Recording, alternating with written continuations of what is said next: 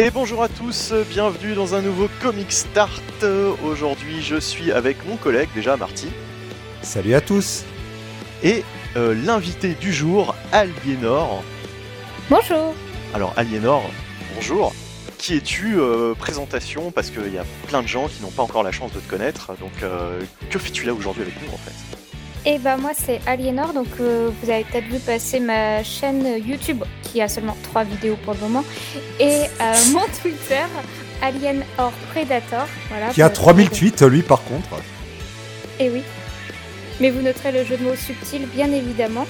Donc euh, après, ma chaîne est surtout centrée sur les comics. Après, je m'interdis pas à parler d'autres choses un jour. Donc voilà, n'hésitez pas à me suivre si ça peut vous faire plaisir. Wow, si vous voulez faire plaisir à Aliénor, suivez-la, s'il vous plaît. Voilà. s'il vous plaît. Donnez-moi des abonnés.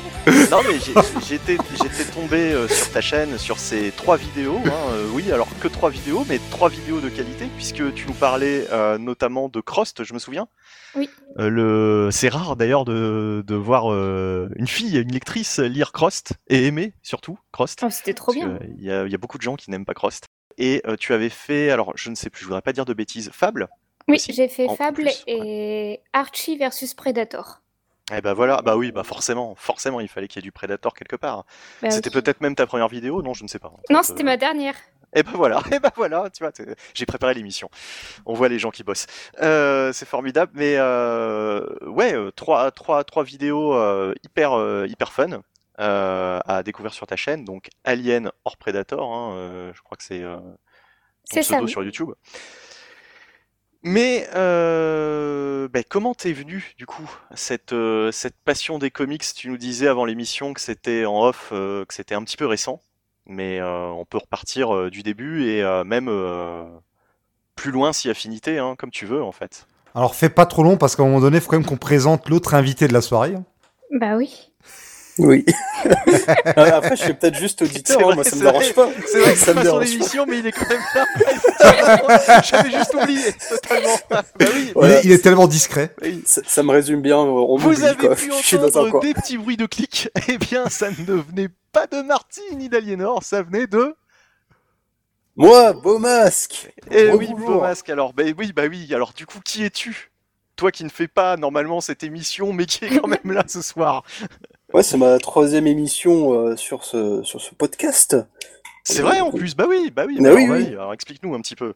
Un grand plaisir. On avait parlé avec euh, Marty de The Batman et euh, Doctor Strange 2. Et euh, bah écoutez, euh, merci de me réinviter.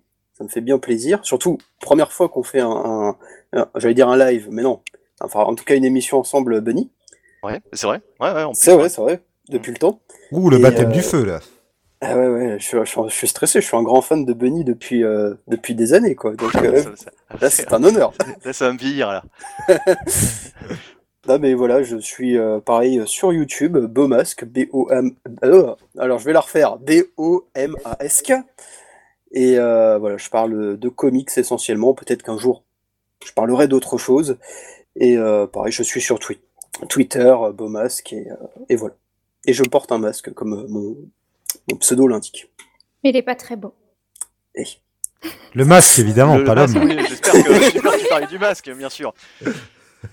Et, euh, et alors, la, la question quand même que les gens vont se demander, c'est mais, mais pourquoi vous tous les deux là ce soir dans cette émission? Bah écoute, parce que tu nous as invités tous les deux ce soir, voilà. Bah voilà, c'est tout. bien sûr. Non, mais enfin bon. Euh, en tout cas, ce soir, euh, il y aura une autre émission consacrée à Beaumasque. Hein, on vous le dit tout de suite. euh, voilà, euh, c'est c'est dans c'est dans les cartons, comme dirait un autre podcasteur. Et euh, euh, ce soir, on va plus s'attarder sur toi, donc euh, Alien hors Predator, ou plutôt Aliénor, hein, de ton de ton Oui, vrai c'est nom. plus simple. Ce c'est plus simple, ouais. On va, je vais t'appeler Aliénor si tu le veux bien durant cette émission. Euh, donc, euh, je disais euh, comment comment euh, est arrivée un jour euh, cette euh, cette passion pour les pour les bandes dessinées américaines. Dis donc? Mais alors, Voilà, qu'est-ce qui s'est donc, passé? Pourquoi tu Comme- dis pas français, hein? Alors comme on le disait, tout le monde va parler de Spider-Man ou de euh, Batman, la série animée, et bah pas moi. Je vais parler de Walking Dead.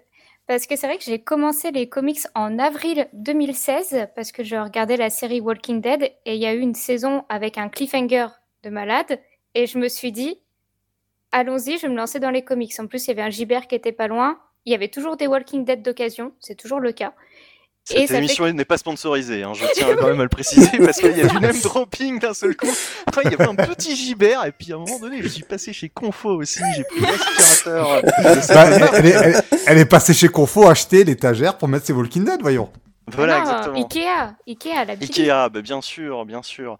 Non, mais... Euh... La Billy ou la Calax, hein, on met plusieurs. euh, évidemment, on va mettre plusieurs modèles, hein, sinon on aura Ah. des problèmes avec le CS. Ah, hein. non, mais pro- première, première remarque, effectivement, euh, t'as une passion pour les, pour les bandes dessinées, euh, enfin les comics un peu plus récentes que la nôtre, hein, c'est c'est sûr.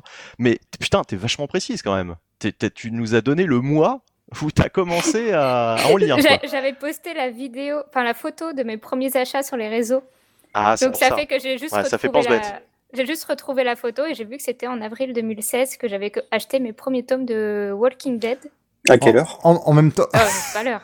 en, même temps, précis en- même. temps, en, même temps, Benny, si tu te rappelles quel est ton premier comics, il suffit de lire le mois dessus et tu sauras quand t'as commencé aussi.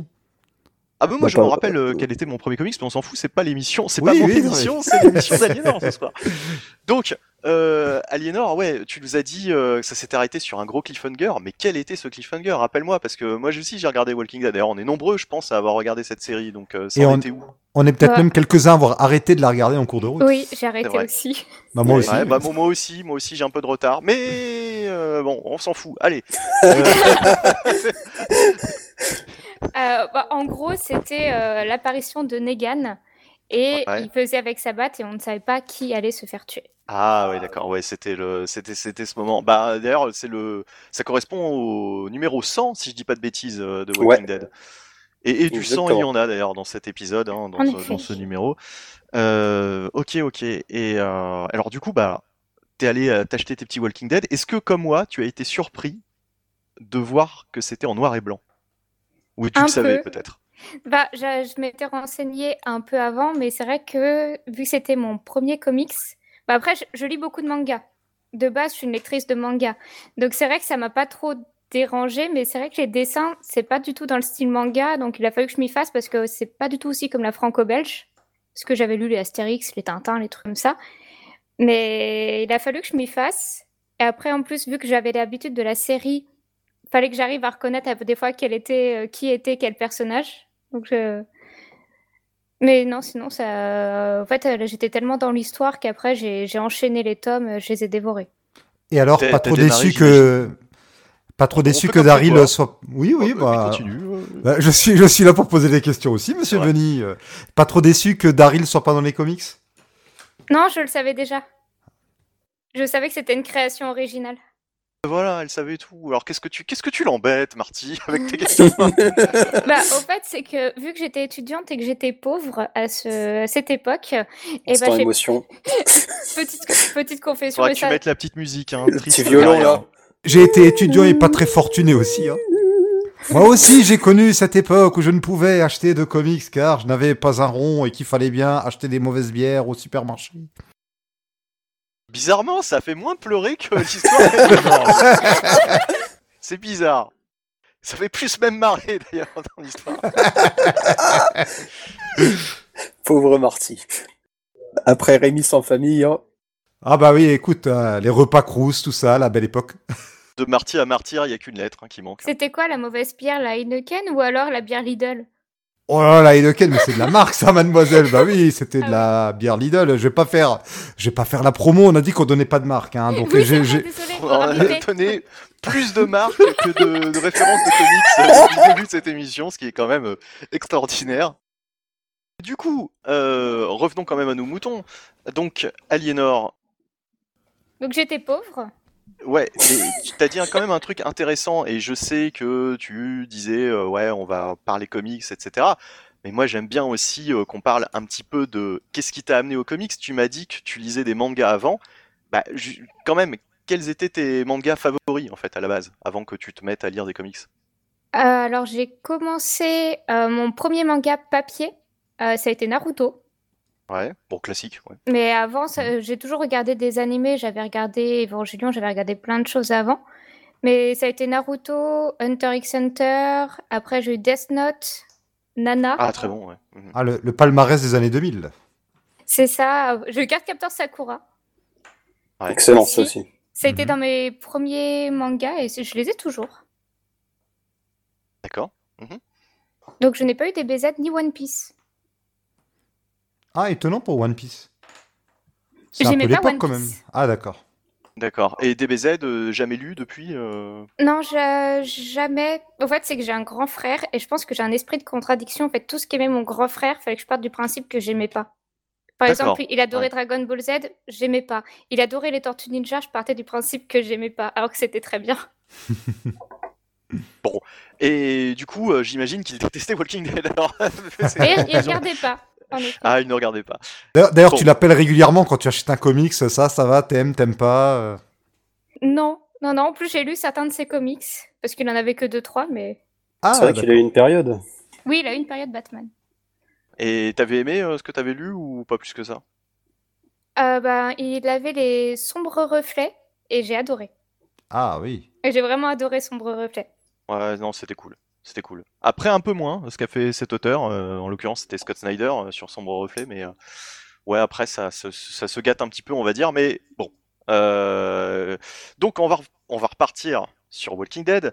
Euh, donc, tu nous disais que tu avais lu les, les premiers volumes. J'ai pas lu les premiers volumes, Ah. j'ai commencé au tome 15 parce que comme je disais, j'étais Ah. pauvre et ça fait oui. que je m'étais renseignée sur euh, quelles étaient les différences entre les comics et la série. Donc je Ouais. savais quelles les enfin, les morts qu'ils avaient euh, changé Mhm. Ouais. et ça fait que ben j'ai commencé au tome 15 et ben j'ai pas eu de sou- à part pour les dessins qu'il fallait que je sache à peu près qui était qui mais sinon après j'ai pas eu de souci de compréhension ou quoi que ce soit. C'est vrai que pour Carole, par exemple, euh, tu vois la différence de physique et de personnalité dans les comics et dans la série télé, ça peut trancher, quoi. Oui, et Andrea aussi. Euh, oui, aussi, oui. Bon, je te rassure pour les dessins, même en ayant tout lu depuis le début, moi-même, il y a des moments où je relis Walking Dead, je me dis, bah, attends, mais c'est qui ces gens? Qui c'est? Oui, euh, faut que tu ailles voir Roberta à la cafétéria. Non, mais attends, j'ai jamais, je sais pas qui c'est, moi. Euh, non, il y, a- il y a trop de personnages parfois dans Walking Dead, que ce soit d'ailleurs dans la série télé ou dans les, les comics, et euh, c'est c'est pas rare qu'on s'y perde. D'où si l'intérêt que Kirkman, euh, il en bute quelques-uns, quoi. Mais Euh, c'est marrant parce que ton, ton entrée dans Walking Dead, vu que tu as commencé au tome 15 en plein en cours de, de série, c'est un peu comme nous quand on a commencé Marvel et DC dans un sens. C'est ça. Oui. C'est Ouais. assez drôle. Ouais, parce que fatalement, nous, on commençait euh, toujours, bah, jamais du début, hein, puisque c'était des séries qui avaient commencé il y a, il y a- il y a trop longtemps. Et toi, tu as fait ce choix ouais, de, de commencer. euh, donc, alors, euh, le tome 15, euh, c'était à peu près. euh, bah, ça correspondait à l'arrivée de Negan, hein, c'est ça, quoi. C'est là où on était la série télé, non? Pas tout à fait, parce que j'ai fait exprès d'acheter quand même quelques tomes avant, où j'en étais dans la série, pour justement m'habituer aux personnages, aux dessins, pour Ouais. qu'une fois que j'arrive à l'endroit où j'en étais dans la série, je sois pas perdue. Mais je crois qu'il y a que deux tomes euh, que. Enfin, il y a que deux tomes qui est que du coup c'était un peu de la redite par rapport à la série. D'accord. Et euh, alors, du coup, qu'est-ce que tu as préféré finalement? Est-ce que tu préfères la série télé ou est-ce que le, comic book t'a plus euh, plu? Bah, c'est pas forcément la même expérience parce que euh, bah, c'est vrai que les deux m'ont vachement tenu en haleine. Je me rappelle quand j'étais en train de lire Walking Dead, j'avais le tome, j'arrivais pas à le lâcher. J'avais vraiment envie de, de connaître la suite. C'était un peu comme une drogue, quoi. J'avais vraiment envie de. Je voulais pas le lâcher. La série, vu que c'était semaine par semaine, j'avais envie d'être la semaine d'après. Alors que le comics pouvait tout enchaîner. Mais Ouais. les deux, en vrai, les deux étaient très très bien. Par contre, pas de chance, j'ai un peu arrêté les deux. Au bout d'un moment, je sais plus à quel moment c'était, mais il y avait eu le, le tigre, il y avait eu plein de trucs. On, on avait vu, j'ai vu l'arrivée d'Ézéchiel. Mais c'est vrai qu'il y a un moment, j'ai trouvé que ça, même le comics perdait en vitesse. La série aussi, j'ai arrêté un peu les deux. Faudrait que je recontinue un jour. T'es pas la seule parce que moi ça avait été aussi mon cas. C'est un peu la- toute la grande guerre contre Negan. euh, ça m'avait vraiment saoulé. Il m'a fallu vraiment pas mal de temps pour reprendre euh, le comics. Qui êtes-vous Qui êtes-vous, monsieur? Qui êtes-vous, monsieur? Comment vous permettez-vous d'intervenir? J'ai eu la même chose vers le, tome, vers le tome 24. Bon, il y avait aussi un peu des, des raisons pécuniaires derrière, mais j'ai euh, stoppé. Je dis, bon, je ralentis, je reviendrai plus tard. Ouais, ça doit être à peu près euh, au même endroit. Bah, je pense qu'on a, on a tous eu cette, euh, cette, euh, cette impression avec la, la, la série télé. Moi, je me suis arrêté, euh, je, suis allé, je suis allé un peu plus loin que vous, c'est-à-dire que euh, dans la série télé, alors je ne sais pas justement si tu as été jusque-là dans les comics, je voudrais pas te spoiler, mais est-ce que tu as vu les, les fameux chuchoteurs? Ça Oui. dit quelque chose Voilà. Donc euh, moi, je suis allé euh, dans la série télé jusqu'à leur apparition et euh, un peu plus loin d'ailleurs. Euh, et euh, bah, il y a encore du changement par rapport au comic book. Et il y a même des épisodes de la série télé euh, que j'ai vu euh, bah, il y a pas si longtemps. Alors je sais plus quelle saison c'est maintenant. On doit être à la 8, 9e saison, peut-être même la 10e. Je ne Ah, sais pas. actuellement, on est à la 11 ou 12. Moi, j'ai arrêté à la 8 il y a genre 4 ans, tu vois. Donc, Ouais, euh, bah alors donc ça devait être dans la saison 9 ou 10 par là. Il y a des épisodes vraiment bons qui sont totalement, enfin qui vont dans dans une totale autre direction que, que le comics. Et c'est ça qui est chouette avec Walking Dead, c'est-à-dire qu'on peut vraiment euh, mater la série télé, lire les comics en parallèle et avoir des surprises dans les deux. Il n'y a pas de, c'est pas, c'est pas aussi redondant que ça, quoi. En fait, on n'est pas là pour voir exactement la même chose. Et il y a vraiment de bonnes surprises. Mais pour autant, euh, dans la série, euh, je trouve qu'il y a vraiment des passages très très longs et euh, effectivement, il y a toujours des moments où j'arrête et je reprends euh, genre un an après en me disant tiens, si je me remettais à Walking Dead et puis euh, puis voilà quoi. C'est laquelle saison avec la biche dégueulasse? Que j'ai arrêté là. Biche dégueulasse. Alors là, tu vois, ça t'a marqué peut-être toi, mais alors. Mais, euh, non, mais même sur Twitter, il y avait eu des mèmes avec la, la biche dégueulasse de, de Walking Dead. hein. Je me demande si c'est pas la 8 parce que ça me dit quelque chose et moi j'ai arrêté au début de la 8. Donc euh, ça doit être euh, la je 7 crois ou la c'était le 8. premier C'est épisode. marrant, ça me dit rien, ça, la biche dégueulasse. C'est-à-dire que t'as une biche morte. En effet, non, en effet spéciaux. Une biche bah, qui, est vraiment, euh, qui est vraiment moche. Ouais, on dirait un PNG en fait. On dirait vraiment une photo le truc. Ah ouais, ouais, d'accord. Ah ouais, d'accord. Ouais, dans, dans ce sens-là, quoi. C'est vraiment mal fait, quoi. En fait. C'est, elle est de loin, elle est mal faite. Et je crois que c'est euh, Non, juste c'est la après que. saison 7. Alors spoiler Walking Dead, c'est juste après la mort de l'apparition de Negan. Ah Donc c'est assez. Ah, je t'ai spoilé, désolé. Non, je le savais déjà. Non, non, je suis jusqu'à la saison 8 puis j'ai lu le comics, donc euh, merci. Ouais, ouais. Ouais. bah, t'a- t'auras, t'auras même d'autres surprises, justement. Et c'est ça qui est intelligent avec la série télé. Et ben Mais pour la peine, je biperai, euh, je biperai Beaumasque dans le, mon- sur le montage. Ah voilà, je fais du Oh, sur la montage. peine. Franchement, Voilà, ça voilà. fait des années, ça fait des années. Faut arrêter. euh. Bon, voilà. Donc, euh, Bomasque, oui, tu disais. Euh, bah c'est bon, j'avais terminé. Non, par contre, si vous voulez parler vite fait de la série télé, moi, euh, je trouve ça vraiment dommage que justement la série télé, même si j'aime bien la photo des premières saisons, qu'elle ne soit pas en noir et blanc, comme le comics. C'est Ah vrai ouais, que ce serait pas mal qu'ils nous sortent une version noir et blanc. ouais. Bah, vous faites vos réglages vous-même et puis vous regardez Oui, la, la série mais- noir et blanc. Il n'y a, pas le premier épisode qui est ressorti en noir et blanc ou je confonds avec une autre série? Peut-être, peut-être. Ça me dit rien. Non, Après, moi je tu- dois confondre.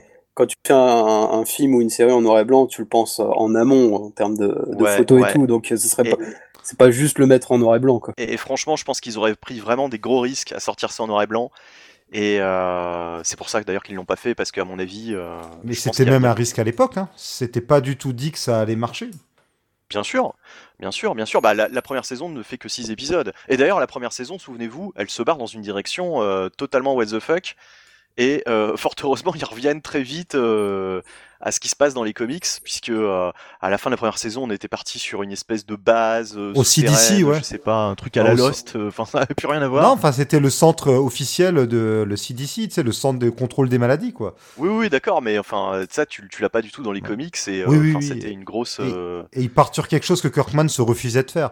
Par contre, Kirkman a beaucoup apprécié un gros changement par rapport à Shane, qui intervient dans sur les deux premières saisons, quoi. Ouais. Il a, je crois qu'il a même dit que s'il devait refaire le comics, ferait comme dans la série télé pour ce- cette storyline-là. Bah, Est-ce qu'on révèle du coup de quoi il s'agit? Puisque là, on en dit. Ah peu. non, je reste cryptique exprès pour euh, les Bon, quelques personnes qui n'auraient toujours pas acheté le tome 1 de Walking Dead, qui est euh, numéro 1 des ventes depuis 10 ans, mais bon.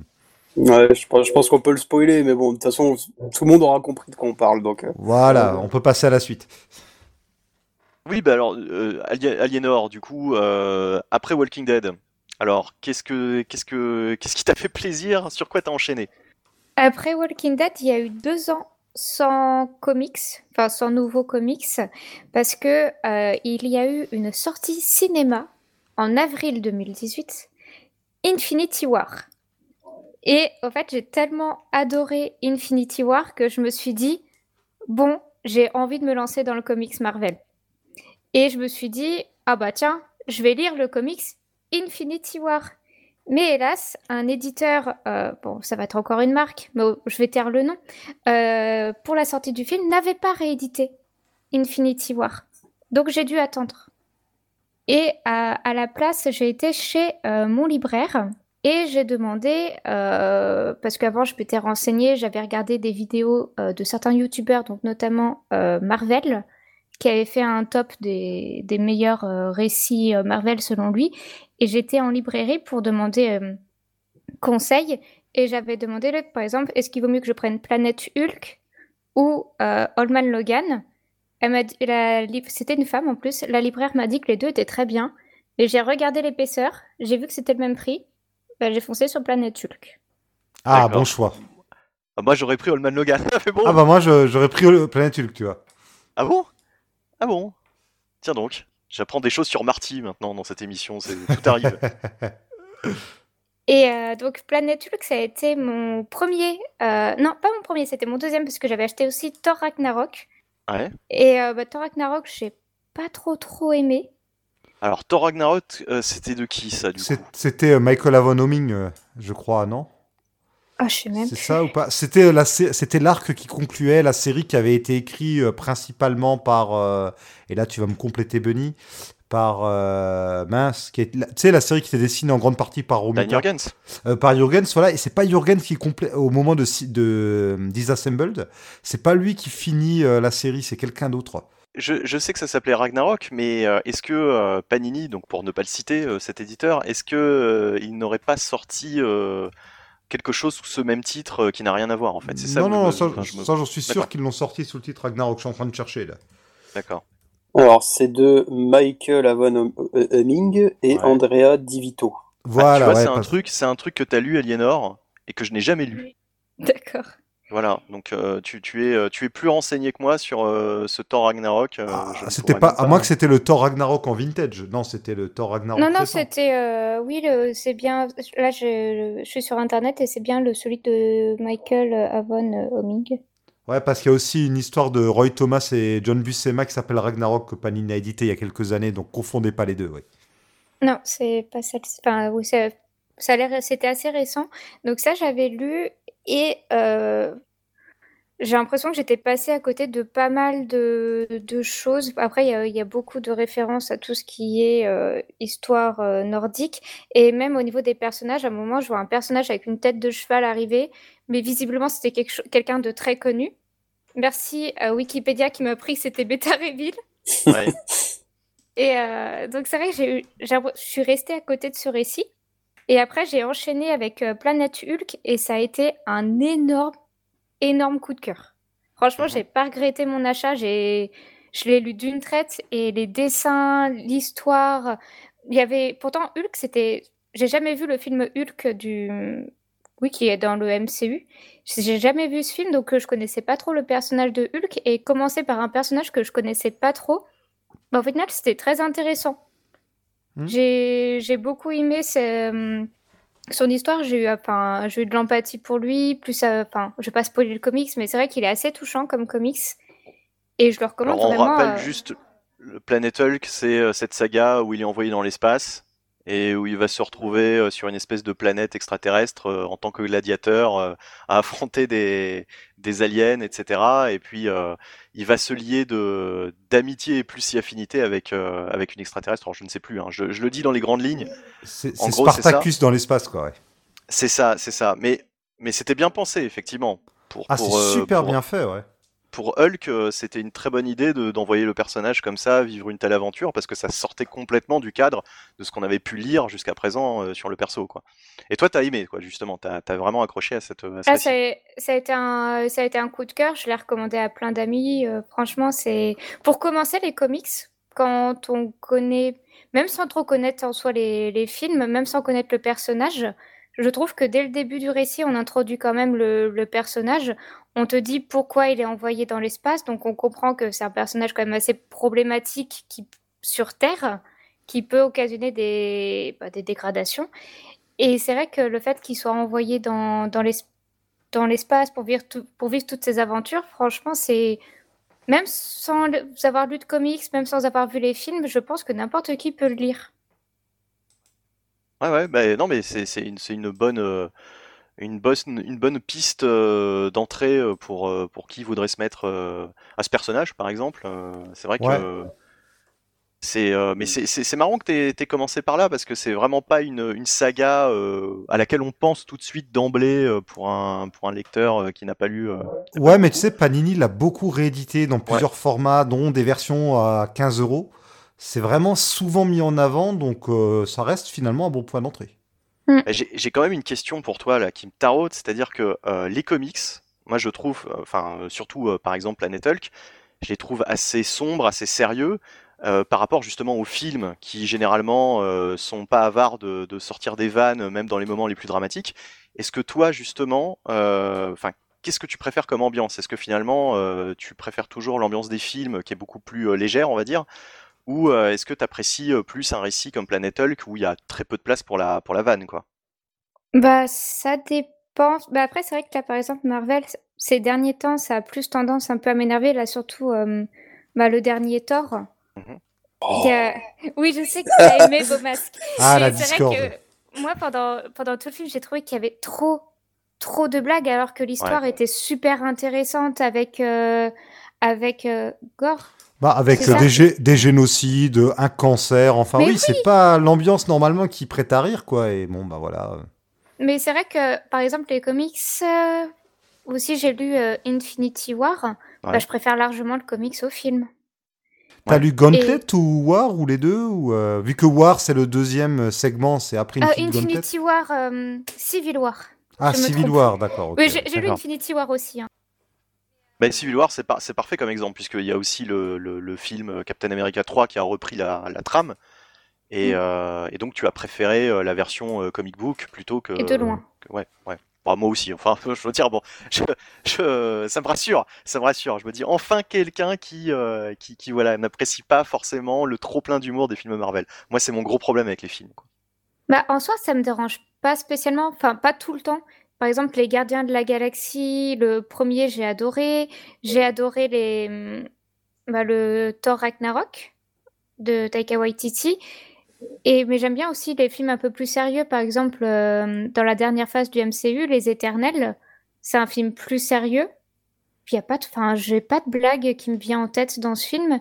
Et j'aime J'aime bien. En fait, je pense que le MCU faudrait un peu tout, hein, des fois des moments plus sérieux.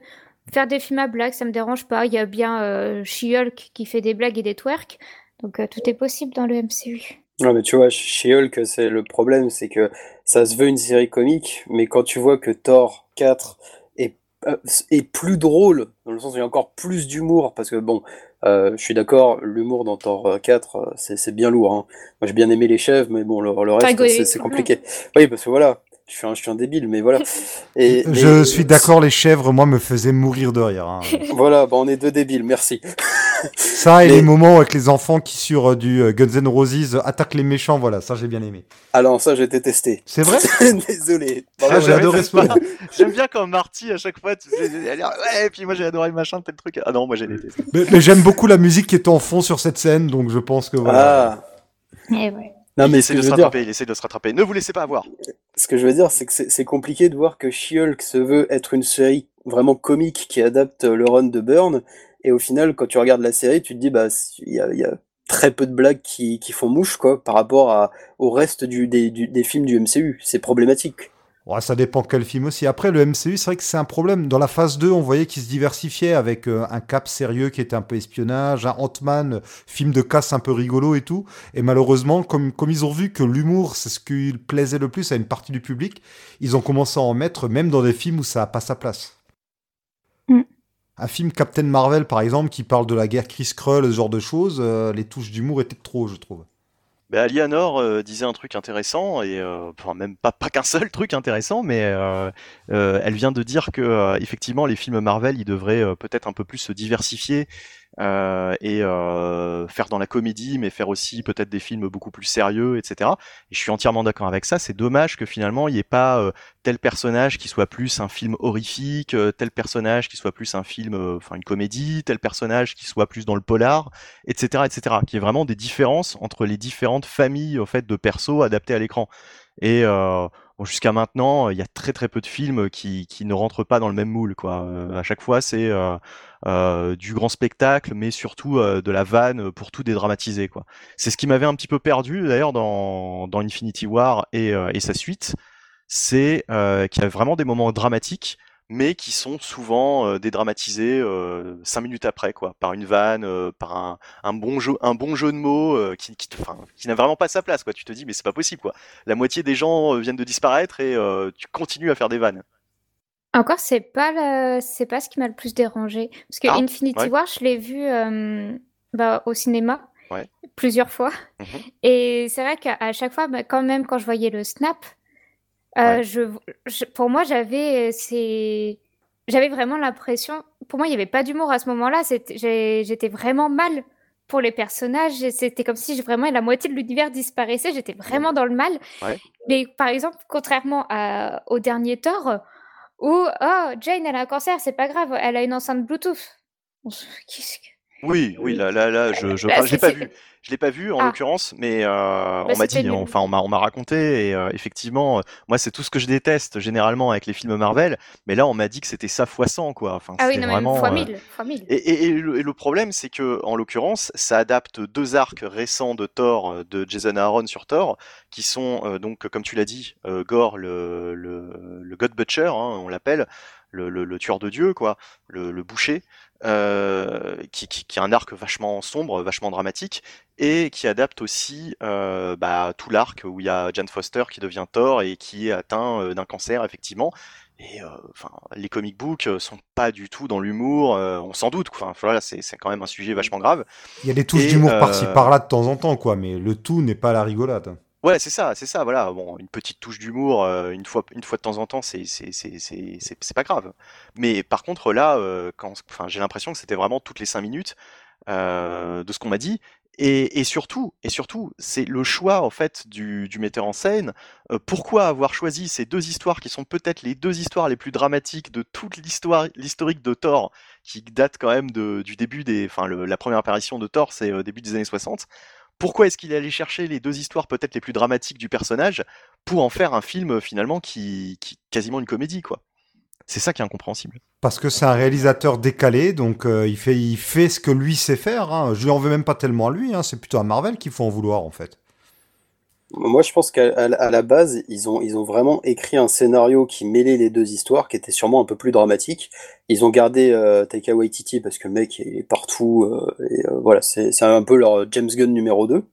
Et le truc, c'est que dans les deux premiers Thor, c'était Odin qui faisait la narration. Dans le 3, je crois que c'est Thor. Et là, dans le 4, spoiler, c'est le mec de pierre, là, Korg. Korg. Quoi. Et Korg, bah, c'est Taika Waititi, et Korg est un débile. Donc en gros, je pense qu'il est un peu parti du principe, on va le faire le narrateur, mais comme c'est Korg qui est un peu débile, qui voit des blagues partout, bah, il, raconte l'histoire du film, il est, vraiment le narrateur, il raconte ça devant un feu de bois, et donc il part du principe que, euh, enfin, faut partir du principe qu'il a déformé l'histoire, l'histoire qui est vraiment tragique, là, elle devient une, vaste comédie. Donc, je pense vraiment Taika Waititi a réécrit toute l'histoire qui était sûrement très bien de base, et euh, bah, on a ça. Ah, toi, tu vois carrément un côté méta, quoi, en fait. Pour moi, pour moi, c'est vraiment Taika Waititi qui est là, qui est là, qui est en mode, votre film, j'ai pas envie de le faire. Je vais, je, vous me laissez les, mains libres. Je vais, euh, bah, je vais, je vais faire n'importe quoi. Je vais m'amuser, quoi. Bah, on en a parlé dans l'émission qu'on a faite, de ce côté, ouais, Taika Waititi, vu qu'il s'octroie le rôle de Korg et le rôle de narrateur, euh, il y a forcément un peu un côté, euh, c'est moi le metteur en scène, je vous raconte ma version de l'histoire. Je pense qu'il y a de ça, ouais. Et du coup, il nous fait une version à la 300, quoi, où euh, le guerrier euh, qui raconte autour du feu son histoire, euh, tu le crois ou pas, finalement. Mais finalement, est-ce qu'on n'est pas en train de refaire cette émission? Et donc, je repars sur Aliénor, quand même, qui doit se dire, mais qu'est-ce qu'il raconte? Après Planet Hulk, bah continue. Alors, qu'est-ce que qu'est-ce que tu allé lire? Qu'est-ce que tu as découvert? Tu nous parlais de Civil War aussi, que tu avais bien aimé? Oui, j'ai lu euh, Civil War qui a été dans un de mes coups de cœur également. Peut-être au même niveau, à peu près au même niveau que Planet Hulk, et j'avais lu juste les deux ou trois premiers, parce que j'avais lu aussi l'histoire euh, sur Spider-Man et Wolverine. Tu parles des, tu dis les deux trois premiers, c'est tu parles des Deluxe en fait. Oui, dans les Deluxe. Bah, en fait, oui, il vaut mieux lire les trois premiers parce que le premier, euh, il y a l'histoire principale et les tie dans New Avengers. Puis le deuxième, euh, Spider-Man et Wolverine, je crois que c'est le deuxième ou troisième, mais c'est les tie les plus intéressants. Et euh, t'en as un où c'est aussi euh, tout ce qui est euh, Frontline avec la suite de l'histoire de Speedball. Donc ouais, c'est vraiment euh, les trois tomes qu'il faut lire pour avoir la partie la plus intéressante de ce- euh, Civil War. Donc tu as lu non seulement la série principale, mais tu es aussi allé lire un petit peu les comics à côté, quoi, les tie comme on appelle ça. Euh, et euh, t'as tout aimé, quoi, en fait. Tu... Oui. D'accord. Franchement, j'ai en plus, euh, je suis quelqu'un qui n'aime pas le film euh, Captain America 3. Ouais. Je la bataille avec euh, l'aéroport, je trouve c'est je trouve ça vraiment un peu ridicule, désolée. Je sais que Beaumasque par exemple adore ce film, mais moi c'est vraiment Bon, alors, ad- adore, adore, on va se calmer. Oh. hein. quand je t'ai dit que je, Je sais que l'aimais pas, Beaumasque hein, euh, t'étais l'a pas revu content. euh, hein. dix fois au cinéma. euh, Mais Je, je ne l'ai vu qu'une fois dans ma vie et j'ai- j'ai- j'aime bien ce film, ouais. Je trouve qu'il est, il est, il est plutôt bien rythmé et tout. Bon, on n'est pas là pour parler de ça, de toute façon. Donc euh, oui, j'avais- je sais que j'avais beaucoup aimé euh, du coup Civil War et j'avais bien aimé tout l'arc aussi avec euh, Spider-Man. Ouais. Donc le fait que s'y retirait justement, s'y révélait son identité, l'impact qu'il y avait sur sa famille, qui donne après naissance à un fabuleux comics qui est décrié, euh, qui est chez Beaumasque, je sais plus comment il s'appelle. Euh, bah, One More Day. One More Ça, Day. ça date d'avant One More Day. Mais ça date d'avant? Ah oui, oui. One, One More Day, Ah c'est de non, mémoire, c'est Marty, qu'est-ce que 2007 tu racontes? Mais il est bourré, il est bourré. Virez-le. vous Oui, par- eh, tu parles, tu parles. Ah merde, je croyais que tu parlais du film Civil War. Mais non, mais parce que tu reparlais Mais non, du mais film. pas du tout, mais. Enfin, Oh, réveille-toi. Donc, Aliénor a tout Il à y, a, fait il y a des gens qui ont bossé aujourd'hui, monsieur. Ils sont fatigués. Ouais, non, mais Ah, moi aussi. Aliénor, Aliénor a raison. Elle nous disait qu'elle avait aimé les comics et que effectivement cette histoire euh, de Civil War, le fait que Sp- euh, Peter Parker se démasque, euh, amène à One More Day. Et toi, alors ça, par, par contre là c'est vraiment une totale surprise. Tu as aimé One More Day. Euh, alors, ça a été une lecture de train. Ouais. Je, je l'ai, je l'ai lu dans le train et en vrai, ça, c'était pas un énorme coup de cœur, mais je trouvais que ça se lisait bien. J'ai beaucoup aimé les, bah, les dessins. Ah oui, Joe Quesada, ouais. Mhm. Mais c'est vrai que maintenant que j'ai lu plus de Spider-Man, c'est sûr que ça pique peut-être un peu plus. Mais c'était, dans mes premiers comics Spider-Man. Bah, t'a- T'avais pas lu de, de les, les, les précédents comics Spider-Man, donc forcément t'avais pas cet attachement. Euh, t'as- tu t'as pas vu le reboot qui survient euh, de nulle part, et donc euh, toi t'as vu peut-être effectivement quand t'as pas le, le background et tout le, le, le contexte, l'histoire est sûrement très bien. Oui, parce que Voilà, moi, quand- quand j'étais t'es lecteur régulier. C'est plus douloureux, on va dire. Et justement, alors qu'est-ce que tu as aimé dans cette histoire? Le côté, euh, la tragédie, euh, devoir sauver euh, sa tante euh, et donner son, son mariage à la place euh, avec ce pacte avec le diable? Enfin, c'est c'est ça qui t'a plu? Bah, en soi, j'avais lu, je crois que j'avais lu quand même Spider-Man Blue avant. Ouais. Donc, euh, j'avais quand même une, une certaine attache pour le. Ouais, c'était surtout pour euh, Peter Parker et Gwen Stacy, mais Mary Jane est quand même importante dans le comics. Bien sûr. ouais. mais Mais t'es une Bah. pro Stacy, quoi. Non, Tu préfères Gwen Stacy, c'est ça? non. T'étais contente que leur mariage s'annule, c'est ça? Mais non Non mais en plus, en plus, en plus Spider-Man Blue, Spider-Man Blue, quand tu le lis, ça te, justement, ça te, c'est une ode à la, à l'amour entre Peter et, et MJ, plus que, enfin, il fait le deuil de Gwen Stacy dans Spider-Man Blue, quoi, en fait. Ouais. Ça te, ça te, ça te parle de, de tout ça, quoi, de son, de son deuil et, euh, et du fait que, bah voilà, il faut, il faut l'oublier, il faut passer à autre chose.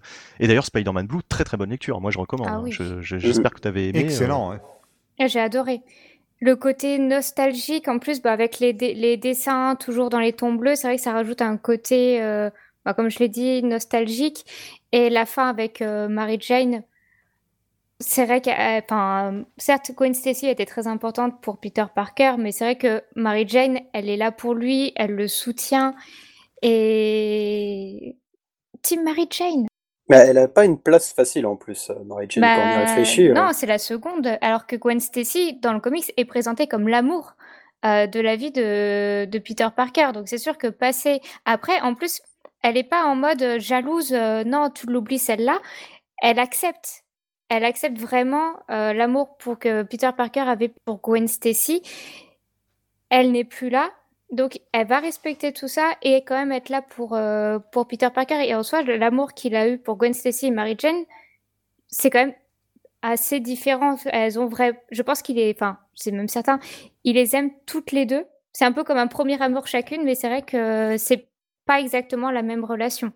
Mais il, a, il avait pas le même âge aussi. Oui, aussi. Et pour moi, c'est Gwen Stacy, c'est l'amour de Peter Parker. Et à la limite, même si on pourrait dire que non, Mary Jane, ce serait peut-être l'amour de Spider-Man. Oh, mm. ouais, Black Cat plutôt l'amour de Spider-Man plus que Mary Jane peut-être. C'est des profils très différents aussi. Pour Mary Jane, passe après Gwen Stacy qui est un peu euh, la Miss parfaite que tout le monde aimait. En plus, c'était un, elle était aussi, elle faisait des études et tout, alors que Mary Jane c'est la party girl quoi. C'est plutôt euh, la fille qu'on prend pas au sérieux, qui est très jolie mais on la prend un peu pour une écervelée. Passer après ce modèle de, de réussite un peu qu'est Gwen Stacy, c'est pas facile non plus, je pense. Oui, mais c'est une façade. C'est une façade, on oui. le sait ensuite. On sait, on sait que c'est une façade, mais. Euh, quand tu lis les comics et que tu, tu, t'apprends à connaître vraiment le personnage de MJ, et surtout MJ avait un avantage par rapport, enfin un avantage, quelque chose de particulier par rapport à Gwen Stacy, c'est qu'elle, elle savait qui était Peter Parker depuis le début, qui était vraiment Peter Parker. Elle était, elle, est perspicace. Non, non, bah non, parce qu'elle l'a vu surtout. Elle l'a vu le jour de la, la mort de, de, son oncle. Elle l'a vu sortir de sa fenêtre, déguisé ah, en Spider-Man. Elle a compris. Ah ouais, ouais, ouais. Ah, je pensais que c'était un, événement un peu euh, bah, juste à habiter à côté. Elle l'a vu un jour euh, sur le genre de nulle part. C'était vraiment pour la mort de son ah ouais, l'histoire, l'histoire le dit. Alors je sais plus exactement dans quel. Je me rappelle plus. Je crois que c'est aux alentours des numéros 250 euh, et quelques, l'époque où il y a le symbiote, il y a Mary Jane qui revient dans la vie de Peter Parker puisqu'elle a été absente pendant quelques années. Hein, on la voit plus du tout dans les comics des années, euh, des années du début des années 80, quoi. Enfin, l'époque Black Cat en fait. Début 80. C'est ça, ouais, ouais, ouais, c'est ça exactement. L'époque Black Cat, t'as à la fois Spider-Man qui a une relation, on va dire, euh, charnelle avec euh, Black Cat en tant que Spider-Man et Mary Jane qui revient dans la vie de Peter Parker. Et donc il y a cette dualité un peu compliquée. et à partir de là, bah, finalement, les choses vont plutôt bien se passer puisque quelques mois après, en temps comics, on va dire, bah, il se marie, quoi, en fait. Mais euh, justement, One More Day cassait euh, ce mariage, l'effaçait totalement. Pour Spider-Man Blue, c'était peut-être aussi une bonne lecture pour toi parce que il y a un peu un panorama à la fois des amis de Peter et surtout des ennemis. Donc si tu mm. connais pas trop, c'est je trouve une bonne porte d'entrée de ce côté-là. Euh, en plus, je l'ai lu avant que Life Story sorte et c'est vrai que pour moi, c'est une excellente porte d'entrée pour découvrir Spider-Man. D'ailleurs, à mon boulot, on a fait un Secret Santa et on avait un budget euh, de moins de 10 euros. Et c'est vrai que j'ai offert Spider-Man Blue. Je savais pas qui allait tomber dessus, mais je l'ai, je l'ai offert et la personne avait l'air contente. Un Secret Santa. Alors tu vois, je suis un vieux, un vieux, un vieil idiot. Qu'est-ce que c'est un Secret Santa? C'est un truc où tu offres des cadeaux bah, euh, à tes collègues en fait, euh, Chacun, chaque personne offre un cadeau mystère. Un, cadeau et on sait après, il y a plusieurs manières de faire, mais là, par exemple, euh, ça a été, on a mis tous les cadeaux sur une table, les cadeaux avaient un numéro et on piochait. D'accord. Ah oui, oui, d'accord. Donc on ne savait pas hmm. qui allait tomber dessus. D'accord. Et on sait, et on sait qui a offert quoi à qui? Enfin, tu vois ce que je veux dire? Euh, Ou on ne sait pas? C'est anonyme. Spécialement, mais en général, on peut le dire, mais sinon, ça peut être anonyme. C'est sûr que si tu te ramènes avec des t-shirts Spider-Man tous les jours, il y a comme un indice. Bah, je suis la seule à lire des comics euh, à mon travail, donc. Donc voilà. Euh, mais euh, justement, grande question, Aliénor. Si quelqu'un voulait se mettre justement à la lecture de Spider-Man, quelles sont les, histoires euh, qui te viennent à l'esprit que tu, que tu conseillerais à cette personne Puisque tu as, l'air d'avoir lu pas mal de, Spider-Man? Bah, clairement, bon, bah, ça, ne va pas contredire, mais Life Story, qui retrace un peu toute la vie de Spider-Man. Spider-Man Blue, qui est un récit, en plus, qui peut plaire assez facilement à un public féminin. Étant donné qu'il est nostalgique, qu'il est tendre, ça, parle, ça parle quand même d'amour, mais en même temps, c'est comme un récit super héroïque. Donc, je pense que ça peut plaire à tous les publics. Ouais. Euh, après, euh, qu'est-ce que. Je ne saurais pas dire ce qu'après aussi, j'avoue, je me suis pas lancée dans les dans les trop longs récits, genre euh, les si, si, Bah si, t'avais commencé à lire. T'as le droit de dire One More Day si tu veux. Hein. Non, non, ça je le conseillerais pas spécialement non plus. Mais après, j'ai lu des classiques. Par exemple, j'ai lu La mort de Gwen Stacy. Ouais. T'as peut-être trouvé ça un petit peu vieillot dans le dans le la narration. Oui, c'était pas du tout la même manière de narrer, mais je trouve que pour se lancer, pour une fois qu'on a lu plusieurs comics, pour se lancer dans du old school, Ouais. bah ça va. D'accord. Parce que je sais plus quel comics. Ben, justement, j'avais lu assez vite les Infinity War et Thanos euh, Quest. Ouais. J'ai eu un peu de mal au début. Ah pour la... Oui, pour être honnête, j'ai. Thanos Quest, j'ai trouvé ça au début assez enfantin. Mhm. La manière dont Thanos il arrivait à réunir les, les pierres d'affinité, après oui, c'est assez intelligent de la manière dont c'est fait, mais vu que j'avais été habituée au film, que les films, ça prend je sais pas combien de phases avant qu'il ait les pierres, là Ouais. on a un tome hyper fin, il les a toutes, je me suis dit, elle est où la quête? Elle est où? Oui, Oui, et, d'accord. oui. euh, Mhm. et après, bah, Infinity War, en plus il y a plein de personnages que je que je connaissais pas. Ouais. Les dessins old school, j'ai eu un peu de mal. La manière de narrer, euh, bah, surtout il y a beaucoup de cases qui présentent dans les dans les coins. Ouais. Mhm. J'ai eu un peu de mal avec euh, avec ça. Donc pour un pour un premier comics, je ne recommande pas spécialement. Ah non, non, c'est assez monumental. hein. Enfin, monumental dans le sens, c'est un peu. euh, c'est vraiment des grosses sagas cosmiques qui écrasent un peu le lecteur, quoi. Euh, Oui. Et c'est très, très bavard. hein. C'est euh, du Très. cosmique des années 90. Starlin est peut-être même un chouïa un peu daté dans sa narration à ce moment-là, avec mille Ouais. personnages qui ressemblent pas forcément à leurs itérations, euh, aussi bien des comics actuels que des films. Donc on peut facilement être submergé un peu par la tonne de persos qu'on rencontre. Ah oui, mais même euh, Nebula et euh, Gamora, euh, elles ressemblent pas du tout à ce que j'avais l'habitude. Ah, ils ont été réinventés pour le cinéma. Oui, mais donc ça, c'est sûr, pour un comi... enfin, un lecteur débutant, clairement, je pense qu'il faut avoir plus de, de bagages. Et si on veut se lancer dans du old school, pas, pas tout de suite ça. En plus, vu que c'est une saga cosmique, il y a beaucoup de décors assez gigantesques. euh, Il y avait beaucoup de personnages. Alors que la mort de Gwen Stacy, ça se passe, euh, oui, à New York, si je dis pas de bêtises. Oui, oui, tout à fait. Et donc, je trouve que c'est une bonne porte d'entrée pour se lancer, pour se familiariser avec les dessins old school. Et euh, tu parlais de, tu mentionnais euh, Spider-Man Life Story. On va rappeler quand même le principe juste deux secondes que euh, Life Story, effectivement, ça te résume un petit peu la, carrière de Spider-Man, mais avec un principe quand même euh, très euh, novateur, c'est-à-dire que ça se passe en temps réel, quoi. C'est, euh, il vieillit à la, même vitesse que, nous, quoi, en fait. C'est-à-dire, il traverse les, décennies depuis le début des années 60 et on le voit vieillir, et vivre les aventures qu'il a vécues, mais du coup sous un autre angle, quoi, avec d'autres coups de théâtre. Et c'est vachement bien pensé et euh, surtout vachement intéressant. Et euh, question, euh, justement, est-ce que toi, t'as pas été un petit peu perdu dans ta lecture de Life Story? Est-ce que t'as as tout saisi de ce qui se passait? Parce que je me demandais si pour un lecteur relativement jeune, en fait, de comics, il n'y avait pas trop de références, en fait, dans ce, dans ce récit. J'ai lu que le début. Ah, d'accord. Parce qu'en plus, je les ai, je les ai eus en, en VO. Ouais, c'est ça, c'est que t'as- t'as suivi la série en VO pour l'instant. Euh, Oui. Bah, en plus, en VO, c'était pas évident à lire, quand même. Enfin, Ah, t'as trouvé? Non, mais c'est. J'ai, je sais pas pourquoi, mais j'ai eu du mal à rentrer dans le premier épisode. Ah, ah. Ouais. Et là, je, je l'ai en VF. En plus, je le grat- gratuitement. Oui, Ce n'est pas un service Panini. presse. Ce n'est pas un service presse, bien évidemment. Et euh, pour l'instant, j'ai essayé, même en français, j'ai essayé de lire le premier et je devais pas être dans le mood.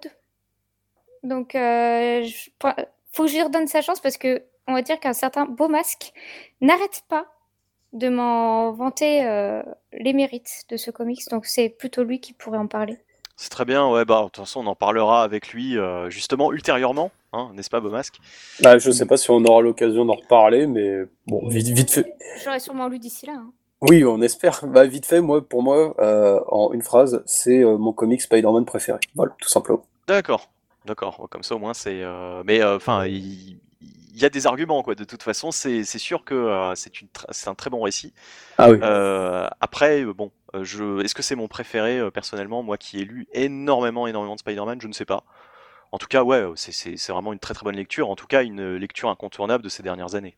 Bah, je sais pas vous, mais contrairement genre à des personnages comme euh, Batman ou Superman, je trouve que Spider-Man, c'est un peu plus compliqué de trouver vraiment des... Enfin, il y a tellement de trucs qui sont bien, mais peu de récits euh, plus, euh, plus courts. J'ai toujours du mal à, à trouver un récit à conseiller spécialement sur Spider-Man. Mais c'est la différence débuter, entre euh, sa différence entre DC et Marvel. Chez DC, on a beaucoup d'épisodes, on a beaucoup plus euh, de, de sagas ou d'épisodes qui sont euh, qui peuvent être considérés comme hors continuité, comme de toute façon ils ont une continuité un peu plus lâche, on va dire que chez Marvel, que c'est plus simple chez eux de faire des, des pseudo one shot ou des mini-séries que chez Marvel, je trouve. Chez les X-Men par exemple, euh, vas-y pour conseiller euh, une histoire à quelqu'un en fait.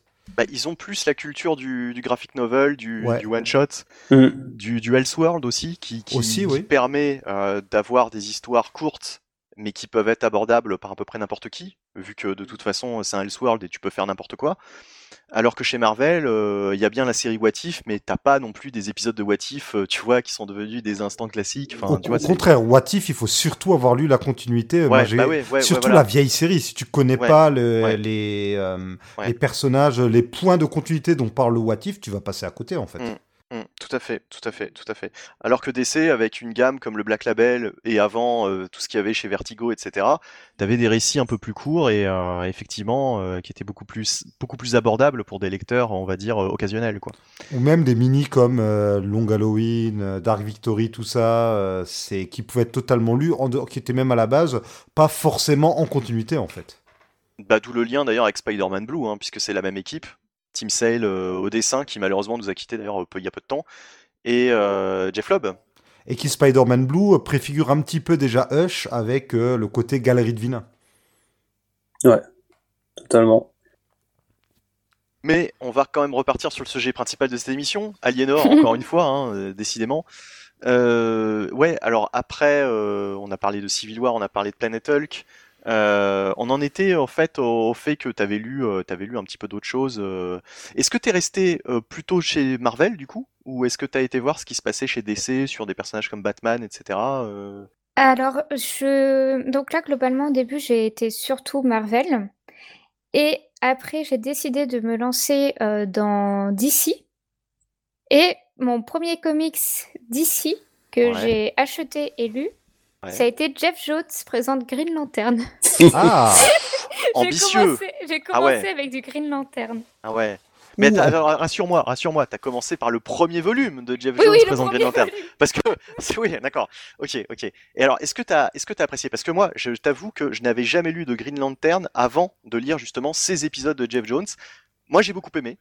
Mais Ah, moi est-ce aussi. que... ah, bah, d'accord, tu me rassures. Je pensais que t'allais dire euh, ça a été une purge, j'ai rien compris. Euh, d'accord, bah, donc ok. Quoique euh, le, le Green Lantern Rebirth, le- la première mini-série qui fait revenir Al Jordan, c'est pas très abordable pour un nouveau lecteur, je trouve.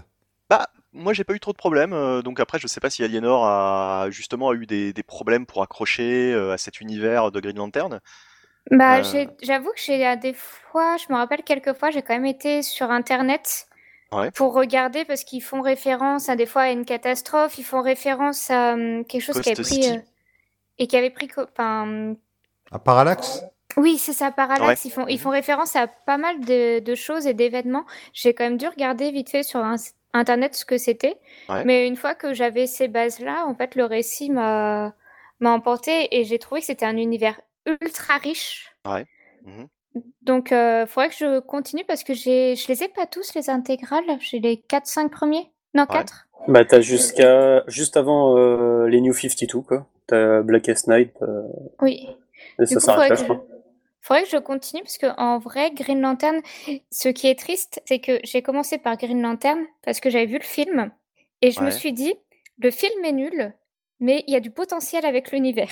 C'est ça, mais c'est ça, exa- exactement, t'as tellement bien résumé Green Lantern. C'est-à-dire que c'est pas tant le personnage comme un Batman ou un, ou un Superman avec Clark Kent qu'on va suivre, c'est plus l'univers, la mythologie autour de Green Lantern qui est vachement intéressante. Parce que Al Jordan, bon, c'est pas forcément peut-être le personnage le plus travaillé et le plus intéressant de tout Il est l'univers intéressant que quand tu l'opposes à d'autres personnages, en fait, comme Green Arrow, finalement. Et tu le vois très peu en fait en tant qu'Al Jordan sur Terre surtout. Oui, Euh, Bah, c'est le c'est- problème du film. L'erreur du film, c'est qu'on voulait un film avec 5% sur Terre, euh, le reste dans l'espace, et le film nous offre l'inverse, en fait. Ouais, ouais, ouais, ouais. Et euh, bah, le film est assez commun en fait. Moi, Oui. j'ai pas non plus détesté le film, mais c'est un film totalement commun euh, que tu vois une fois. Enfin, tu passes pas forcément un, un super mauvais moment. Et tu Oh. connais le potentiel du personnage, Ouais, donc t'es frustré, voilà, tu voilà, vois Sinestro qui est là, qui fait la figuration, tu te dis, bah non, on le voulait tout de suite. Mais, mais franchement, pour l'époque, pour euh, pour euh, un petit peu, euh, comment dire, euh, réhabiliter le film, c'était la même année que la sortie du premier Thor, et je les mettais quasiment au même niveau. Honnêtement, le premier Thor et le premier Green Lantern, euh, pff, enfin voilà, pour Ah, moi, c'est un petit peu le même film, quoi. Bah, Oh, pff, je, je trouvais ouais. pas ça terrible non plus, le premier Thor. euh, Bah, le problème voilà. de, Green, de Green Lantern, c'est aussi très- Hector Hammond dans Méchant. euh, on s'en fout déjà d'Hector Hammond dans les comics.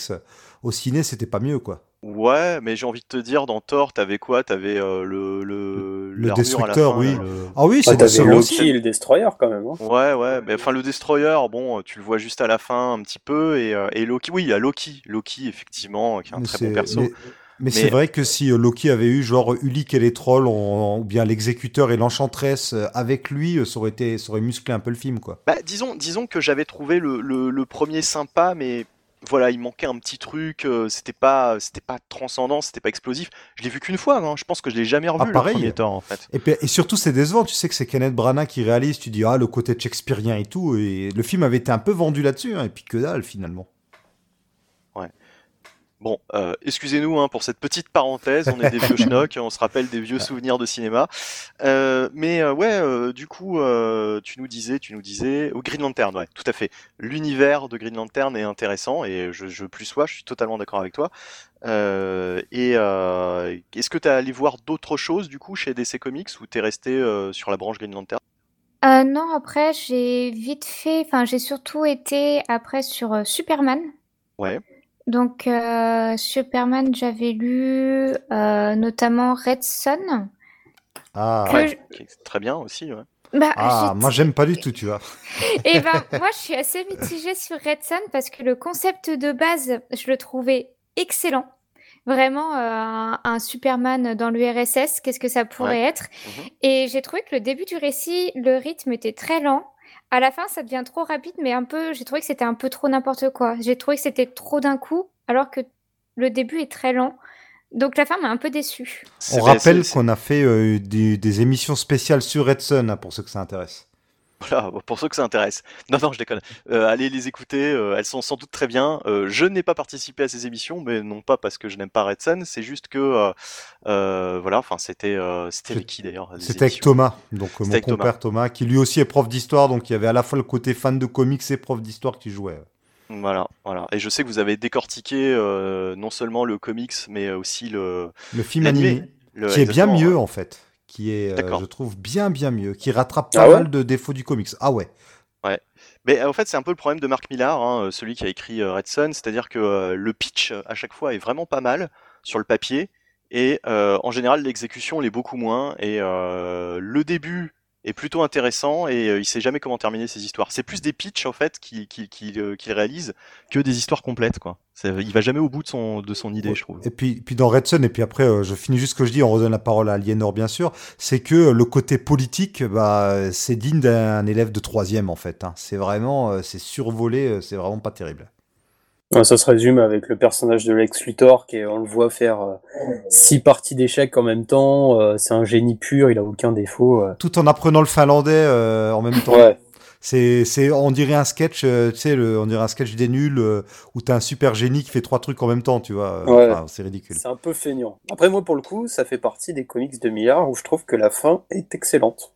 J'ai trouvé Ouais. ça assez brillant. Mais c'est Grant Morrison qui a imaginé la fin parce que Millard savait pas comment euh, finir le comics. Ah, bah voilà Et c'est la, Tout s'explique, ce- tout Ce s'explique. serait peut-être la base de leur bruit d'ailleurs. Donc voilà. Ah ouais? Oui, ouais, c'est ils Parce sont qu'il l'a brouillés. pas, il, il l'a pas crédité ou il l'a pas, il a pas dit que c'était la fin de, de Ouais, Morrison? il il y aurait quelque chose comme ça. Ce serait une des raisons pour laquelle ils sont brouillés. C'est pas très clair, mais ce serait peut-être ça de mémoire. Ouais. D'accord. Je savais pas. Euh, et Aliénor, du coup, euh, comment tu comment tu faisais ta sélection en fait? Tu, tu, tu cherchais des pitchs qui t'intéressaient? Ou euh, t'allais Euh. plus vers des personnages qui te qui t'intéressaient depuis toujours? Euh, Comment comment tu faisais en fait? Bah déjà, c'est vrai que je regardais pas mal de vidéos YouTube. Je regardais les vidéos de... Je, je- je peux dire des noms, hein. Bien sûr. Ah oui, vas-y, bien sûr, bien sûr. On effacera les gens qu'on n'aime pas, t'inquiète. D'accord, Voilà. comme ça je saurais. On va tout le monde. Bah, je regardais les vidéos de, de Marvel, je regardais aussi Chris de Comics Race. Je ne connaissais pas Beaumasque, je l'ai rencontré plus tard. Bouh, la honte La honte. Et euh, aussi, Attends, et juste une parenthèse justement sur Beaumasque. Tu sais que moi, je t'ai confondu même avec un autre YouTuber qui s'appelle Critique Masqué, qui fait des critiques cinéma. Et à un moment donné, je pensais que alors- t'étais le même mec, tu vois, puisque bah, vous tous les deux, vous avez un masque. Et euh, du coup, euh, tout bêtement, euh, je faisais pas gaffe. Hein, euh, je vois je vois marqué Beaumasque, Critique Masqué. Je me dis ouais, si ça tombe, c'est le même mec. En fait, pas du tout. Il y a aucun rapport entre les deux. Bon, bah, vu, parle. vu- mec, vu, vu qu'on en parle, je, je peux, le- je peux le dire parce que je crois qu'en plus, il a déménagé. De toute façon, je vais pas Ouais. dévoiler où j'habite, mais il se trouve que c'est mon voisin. Oh. Non mais attends, il y avait une chance sur combien Je l'ai découvert pendant le confinement, tu sais, on applaudissait à la fenêtre et tout, et j'étais en train de tourner, et euh, j'avais mon masque, et je regarde par la fenêtre, et je, je, je vois qu'il y a, y y une nana avec son, son mari qui sont en train de me pointer, et je regarde, et je me dis, putain, mais j'ai déjà vu ce, ces, ces Zoltan euh, de, de critiques masquées et tout, et donc voilà. Putain, mais c'est fou ça. Oui. deux youtubeurs déjà deux youtubeurs dans la même rue c'est pas évident mais deux youtubeurs en plus qui ont quasiment le même pseudo ou en tout cas qui ont un point commun comme ça le masque c'est dingue quoi Ouais, je, trouve ça in- incroyable. Et surtout que le mec, euh, je, l'avais jamais croisé, mais j'avais entendu parler de lui depuis euh, des années, quoi. Et je, je ne l'ai jamais rencontré jusqu'à présent. Et Ah, voilà, tu l'as pas me contacté, du coup, ça a pas permis de- d'établir un contact? Non, je- j'ose pas trop, quoi. Je vois pas trop l'intérêt. si ça tombe mon, mon immeuble est rempli de youtubeurs tu vois même peut-être des concurrents je ne le sais pas Bon, après, après quand t'habites à Paris, t'as plus de chances de tomber sur un youtubeur que si tu es à Limoges. quoi, mais, mais je, sûr, je ne euh. rencontre jamais personne c'est ça qui est dingue c'est à dire que vous vous êtes peut-être même pas sur Paris Euh, j'imagine que c'était même pas sur Paris euh, ton histoire Ah, si, si. Ah si, c'était sur Paris. Ah d'accord. Ah ouais, d'accord. Ok, ok. Mais d'ailleurs, d'ailleurs, on n'a pas posé la question, mais d'ailleurs tout le monde s'en fout et on n'a pas à le savoir. Mais euh, euh, vous êtes, euh, vous êtes sur Paris ou pas du tout à la base? Euh, bah, Aliénor vient du Berry, et Oui. moi, je, je viens de Paris, ouais. D'accord. Ok, ok, ok. Vive le Berry. Voilà. Voilà, c'est dit. Ça, ce- ça, ce sera important. hein, que tu ne l'effaces pas euh, du, Ah du non, faut le podcast, garder. Marty, s'il Faut te le plaît. garder. Voilà. Euh, ouais, donc Aliénor, tu, tu nous disais, excuse-moi, on, a- on, on t'a encore coupé. Euh, Enfin, c'est moi en plus avec ma question pour à la- con sur, euh, pour la sur sélection. Masquée. Oui, pour la sélection. Ouais. Comment faisais-tu Oui. alors du coup? Bah, c'est vrai que j'avais regardé donc pas mal de vidéos. Ça il m'arrivait de regarder, enfin de lire des articles. Donc euh, j'ai essayé dans un premier temps déjà des one shots. Bon pour Green Lantern non, j'ai pas fait un one shot. Mais c'est vrai que j'ai par exemple pour Superman, je voulais d'abord des histoires courtes. Donc c'est vrai que je me suis lancée dans Red Son. Euh, j'ai eu Identité secrète aussi. De euh, musique, c'est ça? Euh, c'est ça. Après je confonds avec. euh, Il y en a deux que je confonds. avec, qui- avec Origine Secrète, peut-être? Mais c'est qu'il y en a, ils sont plus chez moi. Il y en a, ils sont chez mes parents. Il y en a, ils sont chez, euh, chez Beaumasque. Ah, American Alien Ah bah oui, bien sûr. avant Identité secrète, j'ai lu American Alien et ça, c'était grâce à Beaumasque. Et c'est vrai que dans un premier temps, pour ma sélection, j'ai essayé de voir dans des personnages que j'aimais bien mais que je connaissais pas trop. Donc Ouais. c'est vrai que je me suis lancée dans du Green Lantern. Après, je me suis lancée dans du Superman. Bizarrement, Batman, ça a été... Bon, j'ai j'ai toujours pas lu Aquaman, mais par exemple, euh, Batman, ça a été un de mes derniers. J'ai d'abord lu du Marvel, du, l'autre, enfin, d'autres personnages d'ici, de l'indépendant, et c'est assez tard que j'ai lu euh, Batman. C'est bizarre, t'es pas la première lectrice que je vois qui me dit que Batman, euh, c'est pas forcément le personnage vers lequel elle a envie d'aller. Euh, bah, c'est pour ça qu'il est toujours tout seul, hein, le père Bruce Wayne. hein, c'est- voilà, peu- tout. hein, Alors je vais faire dans les clichés, mais c'est peut-être... euh, n'intéresse pas les filles. Peut-être que. Batman, peut-être que Batman, il a l'image d'un truc pour garçon, tu sais, euh, le mec euh, tout plein de muscles qui fait joujou avec sa bagnole. Ouais, euh. mais tu vois, je fais un peu pas- cliché, mais bon. euh. J'ai pas envie de dire plus que Superman, quoi, au final, tu vois. Ce... Bah, et- Superman bah, aussi, alors, on peut avoir la même réflexion. Bien sûr, mais justement, euh, je me demandais euh, comment ça se fait que tu as essayé plusieurs comics Superman. C'était un peu du hasard? C'est parce que c'est l'icône la plus connue? C'est euh, Bah, au fait, c'est juste au niveau des thématiques qui pouvaient m'intéresser, le fait que ce soit un, bah, un dieu. Enfin, c'est quasi- c'est quasiment un dieu, et je me suis dit comment on peut faire un récit intéressant avec des enjeux en partant de, de ce postulat Et t'as vu aussi. qu'on peut pas, on peut pas, en fait, souvent, puisque souvent ils te re- ils reviennent sur les origines de Superman, ils n'arrêtent pas de raconter uniquement la même chose, la même histoire.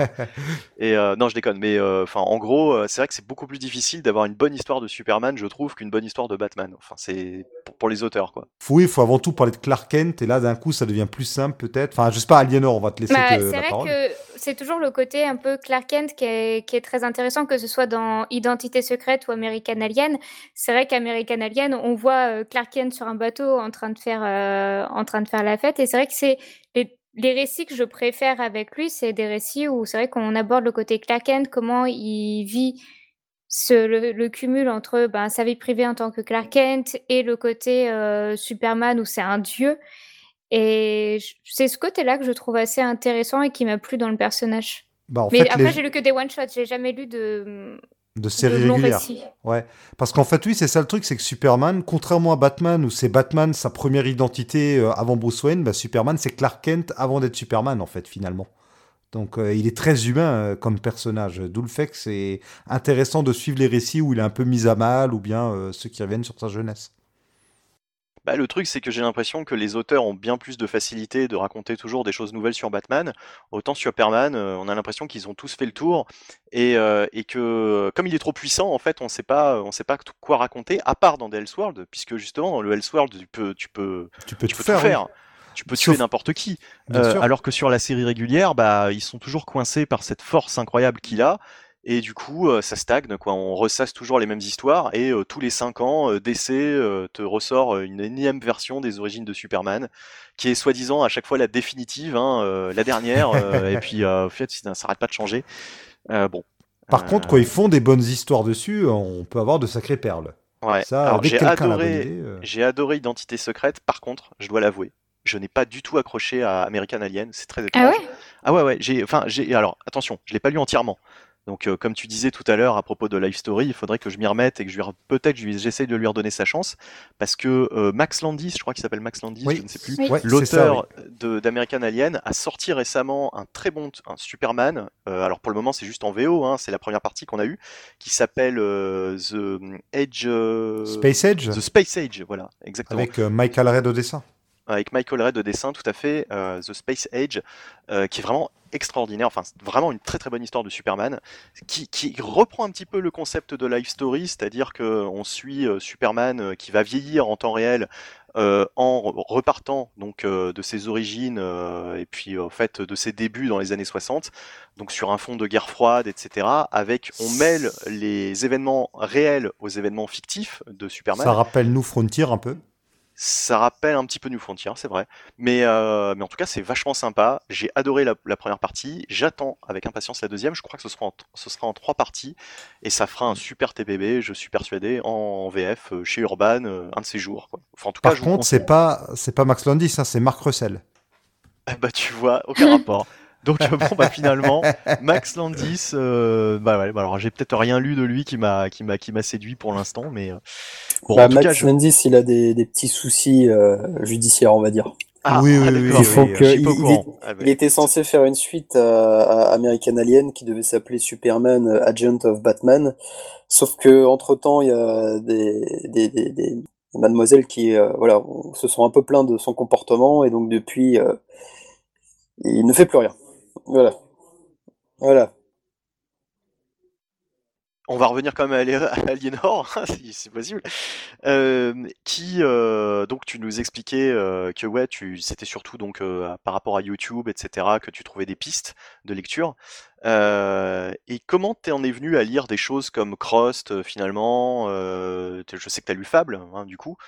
Euh, co- comment c'est venu tout ça en fait? Alors, mon premier comics indé que j'ai lu, c'est juste que j'étais en librairie.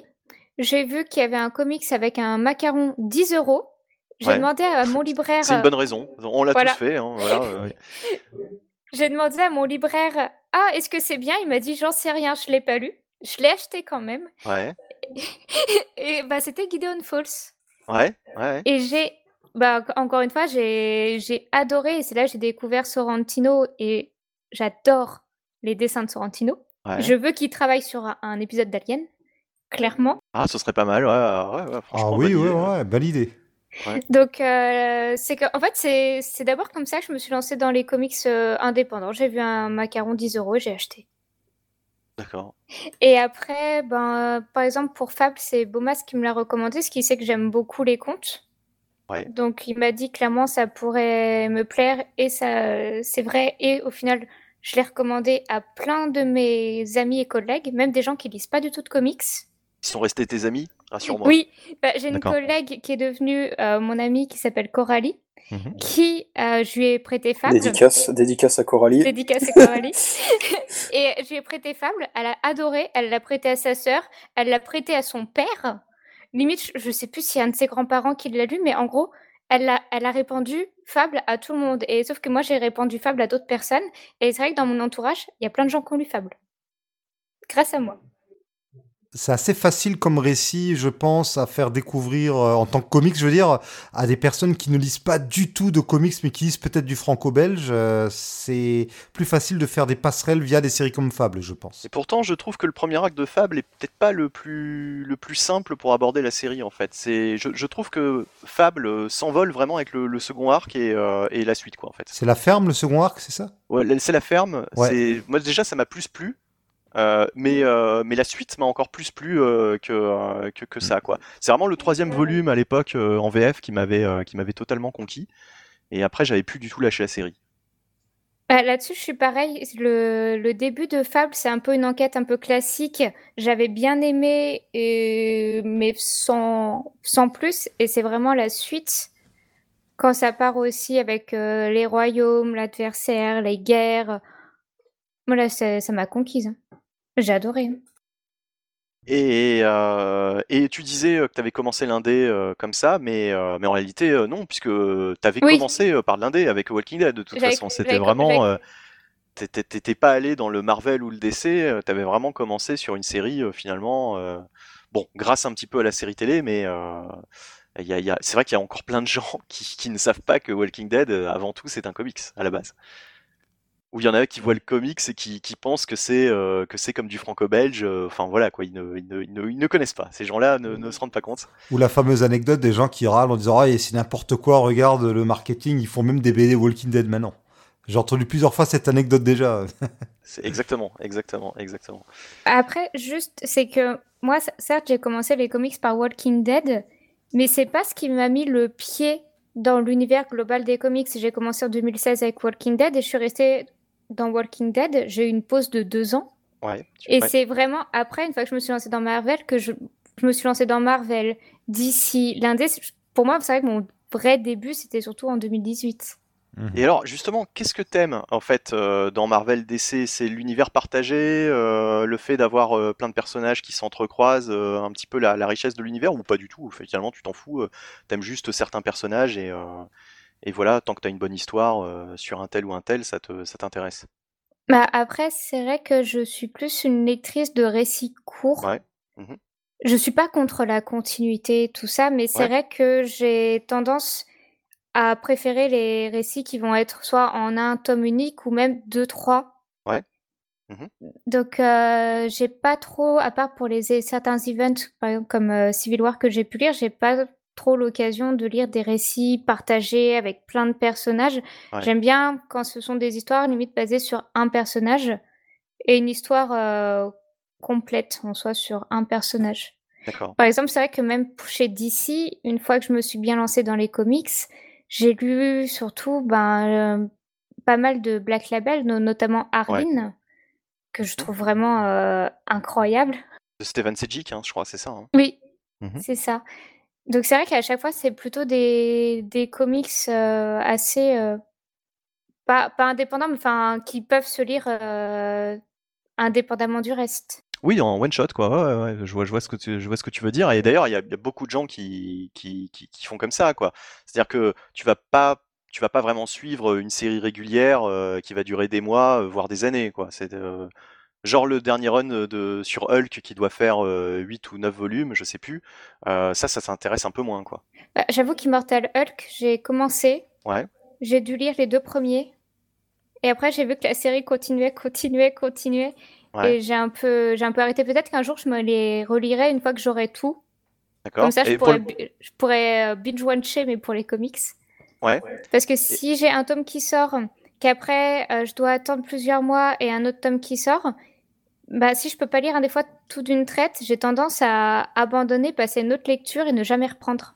Ça, c'est un vilain défaut. Alors, surtout qu'une série au long cours, faut se rappeler de ce que tu as lu euh, six mois avant quand le pré- Ah oui. précédent est sorti. hein. Sinon, si l'anglais ne te fait pas peur et que tu ne détestes pas lire en numérique, il y a le Marvel Unlimited qui te permet de, bah, de lire euh, toutes ces séries euh, en VO, effectivement. Mais euh, là, tu auras toute la, enfin, la totalité, quoi, la totalité du run euh, qui est disponible, puisqu'il y a 4 mois de décalage, je crois, maintenant avec les États-Unis, quoi, simplement, sur le Marvel Unlimited. Alors, l'anglais me dérange pas, mais le j'aime pas du tout le numérique. Ouais, bah je, je comprends, hein, je comprends tout à fait. Euh, Moi, je m'y suis mis euh, forcé contraint, euh, faute de place, quoi. En fait, voilà. C'est, j'arrive à un stade où euh, je, je, je peux quasiment plus acheter de bouquins puisque je n'ai plus de place pour les ranger. Donc euh, Oui, Voilà, on connaît petit à tous ça. petit à petit, euh, je me suis mis au numérique, euh, mais vraiment par la force des choses, puisque évidemment, euh, je préfère le bouquin, je préfère la l'aspect du papier et puis surtout la senteur du papier, le Ah, papier neuf.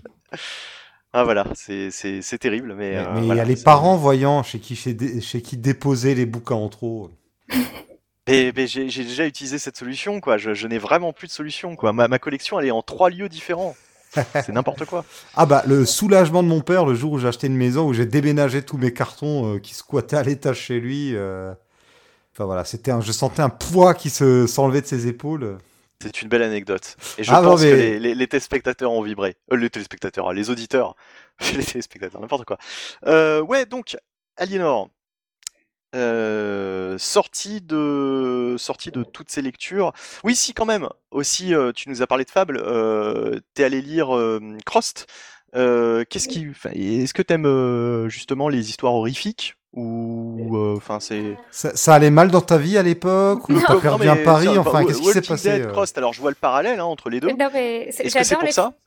À la base, c'est que je, je suis une grande, grande fan de films d'horreur.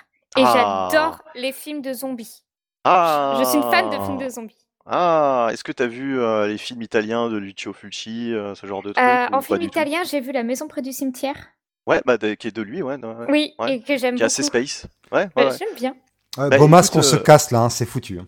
Non mais euh, regarde, alors je je te, dis, je te dis juste ça, regarde l'au-delà, Frayeur et euh, du même du même réalisateur et euh, Zombie 2, Zombie 2, voilà tout Le simplement. fameux, oui. Le fameux l'enfer des zombies en, en VF, il est sorti sous ce, sous ce titre-là.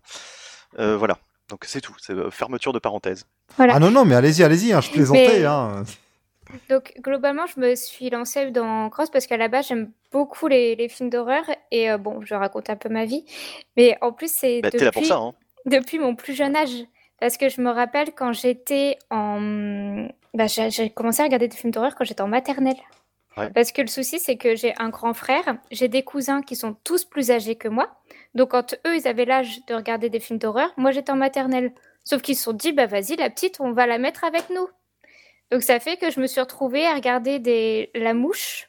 La Ah, Mouche ouais. devait être Mm. en primaire. En plus, c'est mes parents qui me l'ont montré, donc les parents inconscients. Ah, toi aussi Mais oui, j'ai regardé Freddy, j'ai regardé plein. Ah, que- mais quelle belle jeunesse, on a eu la même jeunesse en plus, c'est formidable. Ah, Predator, j'espère, Alien, Bah bien évidemment. Terminator, bien sûr. Euh, non, Terminator, Ouais. je- ça fait partie des classiques qu'il faut que je rattrape. D'accord. C'est c'est un peu le genre de film Terminator ou Robocop euh, que les parents nous montraient euh, quand on était gamin parce qu'ils n'avaient pas capté que c'était Oh, des films de robots, c'est bon. Bah non, non, non, non, pas du tout. Non, ah moi, bah oui, c'est c'est hardcore Robocop quand même. Ouais. Parce que moi, j'ai eu le droit, je me rappelle une fois, en plus j'étais genre en primaire, on était en train de manger avec mes parents, les infos étaient terminées, on avait Canal+, et regardé, euh, oh, qu'est-ce qu'on peut regarder en mangeant? Et je me rappelle, ils ont mis Alien 4. mais tout, Très mais bonne tout. idée. Bon appétit. Mais Alors, oui, mais ça ça m'avait me- traumatisé. Ça ne me rajeunit pas, moi Alien 4, je l'ai vu au ciné avec mon père. Ah, Euh, donc voilà, ouais, j'étais déjà, euh, j'étais déjà en âge de, de, de voir ça, bah largement d'ailleurs, puisque je devais avoir quoi, euh, Alien 4, ouais, je devais avoir 14-15 ans. C'est quoi, l'époque de- 94, 15, quelque chose comme Ah ça un non, peu Non, un peu après, plus, non. Plus tard, plus tard, Alien 4, euh, 97. 97. Non, oui, Ouais, c'est ouais, c'est 97. Alien 3, non, qui est de 93. C'était la même année, c'était la même année que Starship Trooper. Oui, voilà, ouais. J'ai j'ai dû voir les, les deux films euh, à quelques semaines, euh, quelques mois d'intervalle. Ah, la classe. Ouais. Toujours avec mon père. Il, il a, il a des bon goût, bon goût ciné, euh, c'est bien. Euh, mais bref, on s'en fout, euh, puisque aujourd'hui c'est surtout euh, Aliénor, ton, t'es justement comment comment t'es arrivé à tout ça. Alors c'est intéressant. Tu t'as vu quoi d'autre euh, comme film d'horreur qui t'ont marqué? Bah déjà, c'est vrai que Freddy, c'est D'ailleurs, Beaumasque ne l'a toujours pas vu, mais Freddy, ça a été un de mes coups de cœur et ça m'a traumatisé parce que c'est vrai quand j'étais petite, parce que j'ai dû le voir début primaire Hmm. et j'avais peur d'aller me coucher. hein. J'étais Ah, j'ai eu la- la même expérience. Moi, je les ai tous regardés quand j'avais 9 ans. Euh, Ah, mes parents m'avaient autorisé. jeune. euh, Bah ouais, bah ouais, bah du coup, ouais, ouais. Bah mon frère était plus jeune du coup, puisque mon frère a deux ans de moins que moi et il les a regardés avec moi. Mais euh, donc il a dû subir la même, le même sort que toi. Mais euh, moi je me rappelle que ouais, ouais, euh, autant pendant la journée j'étais super content de regarder ça. Je me disais ouais non tranquille ça va, je gère. Je sais que c'est juste des films d'horreur, mais autant le soir, ouais. Tu sais, tu te dis ouais non mais et si et si et si ça était possible quoi. Tu vois, tu, tu commences à oui. flipper, tu, tu restes. Ouais, moi je, je restais la, la lumière allumée toute la nuit. euh, mes Ah, parents s'en rendaient hein. Ouais, ouais, non, mais mes parents s'en rendaient compte, ils me faisaient euh, Ah, ça doit être à cause de ces films et tout. Moi, je leur disais Mais non, mais non, j'ai juste oublié, ouais, c'est ça. Et j'avais peur de chanter la petite musique. hein. Je me suis dit, si je chante la Ah, musique, il va venir. Ah oui, la, la, petite- la petite comptine. Ah non, mais les Freddy sont vraiment excellents. Écoute, Beaumasque, Beaumasque, écoute, écoute là. Hein. Euh, regarde au moins le, le premier et le troisième. Voilà, le premier et le troisième, puisque le troisième, c'est euh, une suite à peu près du, du premier épisode. Ils sont vraiment très très bons. C'est comme euh, Halloween, faut, faut voir le premier et le troisième, c'est ça? Ah, le deuxième, tu peux aussi Halloween. Non, non. Bah, Halloween, Halloween, j'aime beaucoup moins. Je sais que c'est c'est pas un avis populaire, c'est c'est c'est vraiment classique euh, Halloween, mais moi j'ai toujours trouvé ça très moyen, surtout comparé à Freddy quoi. Moi ce que j'aime bien dans Freddy, c'est euh, la les idées quoi, les idées qui qui que- qu'ont eu les scénaristes, euh, la mise en scène de certaines de certaines morts, de certaines exécutions de personnages, c'est tellement excellent en fait la manière dont ils dont ils désinguent les gens à travers les rêves, etc. Puis euh, tu sais jamais comment ça va ça va partir quoi, ça dégénère totalement d'un seul coup. Et a C'est Euh, deux hein. approches du slasher Et très et différentes en l'humour, fait. et il y a de l'humour, ouais. Alors je me plaignais des, des, des Marvel euh, avec l'humour, mais autant il y a de l'humour dans les Freddy, mais ça me dérange pas du tout qu'il y ait un petit peu d'humour. euh, Quoique, bon, après, euh, sur les derniers Freddy, c'est un Ouais, petit peu plus c'est problématique. abusé. C'est un petit peu ridicule. Euh, Freddy 6 euh, se regarde pour les mauvaises raisons, parce que c'est un gros nanar et euh, c'est n'importe quoi. C'est celui où où il y se a... prend pour Harry Potter? Ah, c'est dans le 6, ouais, c'est dans le C'est 6. c'est- ça qui tue dans un, dans un jeu vidéo après. Ouais, exactement. Ouais, où il y a le gars dans le jeu vidéo, ouais, c'est ridicule. C'est tellement mauvais que ça en devient drôle, quoi. Enfin voilà, c'est. euh, Mais euh, mais il y en a des vraiment des très très bons, hein, des Freddy. euh, Enfin voilà. Donc je, je conseille Beau Masque. Voilà. Vas-y, un, un petit effort. euh, regarde les Freddy pour Halloween. Ah, regarde le remake évidemment. Oh non non, pas les remakes. Non. Non, surtout pas les remakes. Le remake est totalement insipide. Aucun intérêt. Ouais, Aucun pour le coup, j'ai- j'ai j'ai failli commencer Freddy par le remake et on, est, on, on était en train de faire la queue au ciné pour aller le voir et j'ai dit à mon pote, bah non, ça a l'air d'être vraiment de la merde, on va faire autre chose. Et peut-être que j'ai eu raison. Ah ouais, non, franchement, t'as eu raison. Déjà, tu n'as pas dépensé ton fric pour, euh, pour voir une merde, parce que franchement, le remake, euh, je crois qu'Aliénor, t'es d'accord Le remake de Bah, Freddy. euh, je dirais pas que c'est une sombre boost parce que j'ai vu des remakes encore plus pourris que celui-là, mais il n'y a, pas y a aucun intérêt. Mais, mais voilà, on est, on est bien d'accord. C'est juste le, le, le premier en beaucoup moins bien. Enfin, je veux dire, t'as l'impression que c'est un téléfilm, quoi, euh, du premier épisode, alors que le premier, euh, le premier est tellement génial en plus. Enfin bref.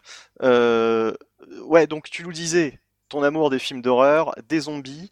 Euh, et ben, et, et- et les films de zombies, alors, euh, t'en as pas un ou deux à nous conseiller? Euh, après, bah, en film de zombies, c'est qu'il y en a, j'ai vu il y a très longtemps. Ouais. Euh, je me rappelle un film de zombies que j'avais regardé qui était, qui était naze. Un film avec une rousse qui était dans un laboratoire. Je sais plus comment il s'appelait. Mais sinon, oui, la dernière maison, près- enfin, la maison près du cimetière est très bien. J'aime beaucoup Ouais. Dernier train pour Busan, en film récent. Oh bah oui, oui. Euh, bah après, les hum, 30 Film, jours. film sponsorisé par la SNCF, hein, les trains pour Busan. 28 jours plus tard, c'est ça? Oui, les 28 jours plus tard. Sinon, 28 t'avais jours 30 et- jours de nuit, mais c'était pas tout à fait pareil. C'était pas Non. vraiment du zombie. Et oui, les 28 jours et 28 semaines plus tard, ça j'aime euh, j'aime beaucoup. Ouais. Après, bon, j'ai vu quoi aussi Les Shaun of the Dead, j'aimais bien. Euh, As-tu vu Le Lac des Morts Vivants, ce classique du cinéma français? Le lac? Le Lac des Morts Vivants, oui, c'est un film culte de Nanarland. C'est un nanar français avec euh, des zombies nazis qui sortent d'un lac. Enfin, c'est n'importe quoi. Je note. Mais non, je l'ai pas vu. J'ai vu Death Snow hein, avec des zombies Ah nazis. oui, bien Oui, sûr, oui, que oui, le film bien norvégien, oui. ouais. Ouais. Le lac des morts vivants, ok. Bah, Dead Snow qui est euh, volontairement parodique. Sinon, un peu à la même époque, tu avais Outpost qui lui était euh, très premier degré avec des zombies nazis aussi. D'accord, je connais pas non plus. Et bah donc, voilà, bah. on va en arriver à Crost, justement. Euh, tu as lu Crost, mais tu as lu quoi? Tu as lu la, la, la, la première série, donc j'imagine celle de Garcenis? Oui, c'est tout. J'ai juste lu le, le tome qui était sorti il y a pas si longtemps chez iComics. Ouais. Mais euh, après, j'ai demandé pour les autres séries, on me les a pas forcément conseillées. Non, c'est vrai. Non, je, je, je plus sois parce que franchement, j'ai lu la suite. Il y en a qui sont vraiment euh, dégueulasses euh, dans ce qui est montré, etc., et qui sont pas forcément, euh, pas forcément terribles. Après, il y a la, toute la série des Badlands où euh, en fait c'est divers auteurs qui vont revenir sur Crost et qui vont faire juste des, des arcs très courts avec des petites histoires qui n'ont pas forcément de lien entre elles. Et euh, bah, les seules qui sont vraiment bien, c'est celles où Garcenis revient, quoi, en fait, sur Crost, donc Et- l'auteur du, du récit, euh, du récit d'origine, parce que on a Garcenis. com- euh, Oui, tu On a quand même eu Alan Moore qui a fait aussi du Crost. On a eu du, Alan Moore et j'ai pas du tout accroché. Enfin, en tout cas, au peu que j'ai lu euh, de lui sur Crost, euh, ça m'a pas du tout, euh, ça m'a pas du tout accroché. Bon après, je sais pas, hein, c'est peut-être moi qui étais pas dans la bonne, dans le bon mood, on va dire. Mais ouais, alors du coup, Crost, euh, bah t'avais bien aimé forcément puisque t'avais fait une vidéo. Oui, bah j'ai beaucoup aimé et c'est vrai que c'est très vulgaire, donc je le recommanderais pas à tout le monde. Oui. Mais d'un côté, j'ai bien aimé ce côté irrévérencieux à des fois où à des fois il tenait des pénis et tout. Oh, je sais pas si j'ai le droit de dire ce mot, mais si, bah, bien sûr, bah oui. D'accord. Ah, tant, que tu dis pas le mot bite, c'est bon, t'inquiète. voilà. Mais T'es des gros zizi. hein. mais Bon, dis donc, on va se calmer tout de suite, monsieur. Mais c'est vrai que c'était, c'était assez vulgaire, c'était très trash, c'était très gore.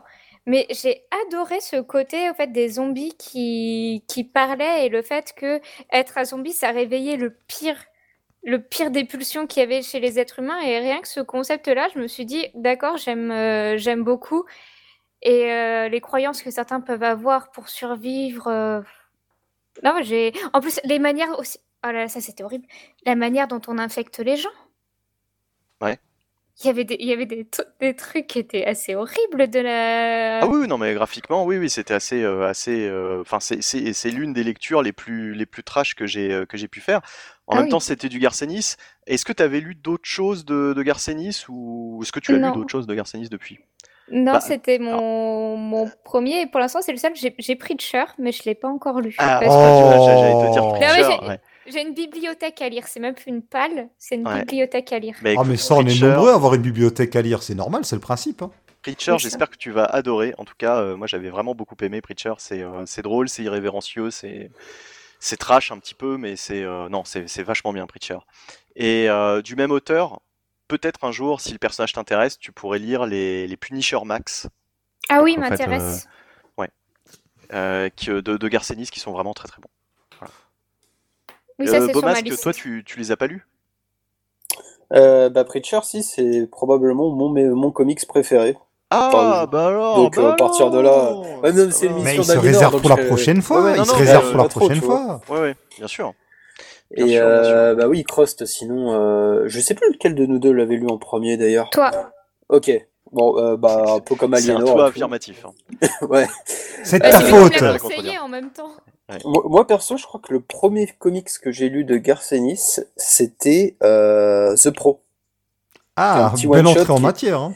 Ouais, ouais, j'ai toujours pas lu son The Boys parce que je préfère la série télé. De ce que j'ai lu un peu vite fait, euh, je, je préfère un peu le style de la série télé et j'ai pas envie de me spoiler. Comme euh, Ouais. je, je lis pas euh, genre euh, Fire and Blood pour pas me spoiler House of the Dragon et tout parce que j'ai. Ah bah, ah bah là même, Voilà. quoi. Donc euh, non mais Garcenis c'est un auteur que j'apprécie beaucoup et euh, attends je, là là tout de suite bien sûr je sais plus ce qu'il a fait. euh. Et, et bah tu réfléchiras pour la prochaine fois, voilà. Exactement. Ouais, et euh, pour continuer sur toi, Aliénor, Aliénor, pardon, oula, euh, euh, eh bien, je ne sais plus du tout ce que j'allais poser comme question. Merde. Euh, Marty, est-ce que tu as une, une question à poser en attendant que je retrouve le fil de mes idées? Alors désolé, je vais faire une question qui peut paraître un peu genrée, mais euh, est-ce que ça t'arrive de lire aussi des super-héroïnes? Parce que depuis avant, tu nous parles des super-héros. Alors, les super-héros masculins, évidemment, sont majoritaires, mais est-ce que euh, finalement, en tant que lectrice, parce que c'est vrai que malheureusement, on inter- on n'a pas souvent des témoignages de lectrices, heureusement de plus en plus dans les podcasts, mais est-ce que ça t'intéresse plus que ça, ou tu t'en fous en fait que ce soit un super-héros, une super-héroïne, enfin bon voilà. C'est les thèmes qui t'intéressent avant tout je sais pas si ma question est claire. Oui, si j'ai bien compris, mais c'est vrai qu'en super-héroïne, Euh, Arline, c'est pas vraiment une super héroïne, mais sinon c'est vrai que c'est plus des des hommes. Après, en soi, je m'en fiche que le personnage principal soit un homme ou une femme du moment que l'histoire soit bien. Et comme tu l'as dit, c'est vraiment les thématiques qui vont m'intéresser plus qu'autre chose. Donc, euh, la même histoire avec un homme ou une femme, moi, peu importe. Du moment que l'histoire est bien. Après, c'est sûr que c'est pas plus mal qu'il y ait de plus en plus, bah, déjà de femmes lectrices et de femmes représentées ben, dans les, dans les super-héros, il y a toujours eu des, des femmes, mais j'ai pas l'impression, à part She-Hulk, peut-être de Burn, mais j'ai pas l'impression que les femmes avaient des récits majeurs. Wonder Woman, quand même. Oui, oui, ah oui, bien, bien sûr, bien sûr, Wonder Woman. C'est tellement évident qu'on n'y pense pas. Oui, oui, en plus, en plus c'était une de mes dernières lectures, Wonder Woman. Mais t'as pas tort sur She-Hulk, parce que dans les années 2000, par exemple, à un moment donné, la série She-Hulk de Dan Slott chez Marvel, c'était quasiment la seule qui avait une série quand j'ai commencé les comics, il y a même eu quelques mois où Marvel, j'ai fallu un article là-dessus, n'avait publié aucun titre qui mettait en avant une femme, tu vois. Donc, euh. bah, j'ai appris un truc récemment qui m'a un peu étonné. Peut-être que c'est faux, mais apparemment la guêpe euh, Jane euh, Van, je sais plus quoi, Van Dyne, ouais. Van Dyne, ouais, n'a jamais eu de série solo. Euh, ouais, ouais, ouais, il me semble pas. Ce qui est, ce qui est vraiment, j'étais sur le cul. Je, me dis, le personnage existe depuis ah, les et années attends, il y en a 60. pas une, il y en a pas eu une, Marty, euh, récemment, justement, toutes ces, ces dernières années. C'était en duo avec la nouvelle guêpe, peut-être. Parce qu'il Ah, y avait la nouvelle guêpe. Mais c'est vrai que Hank, euh, même Hank Pym euh, passait euh, la série et après euh, il avait sa série dans Tales to Astonish qui va bientôt être éditée enfin en intégrale. À un moment donné, c'est devenu Ant-Man et la guêpe comme segment dedans. Mais pendant très longtemps, tous les deux n'avaient jamais de série dédiée l'un à l'autre. hein. Tout comme Black Widow, en fait, la première fois que Black Widow a vraiment eu une série estampillée Black Widow, euh, ça devait être genre un one shot dans les années 80 ou quelque chose comme ça. hein. C'est, euh, elle avait eu des segments dans Bizarre Adventures ou un truc dans le genre, mais sinon, euh, c'est des personnages qui sont là depuis le début, mais qui n'ont jamais ou pas avant très longtemps eu de titre à leur actif.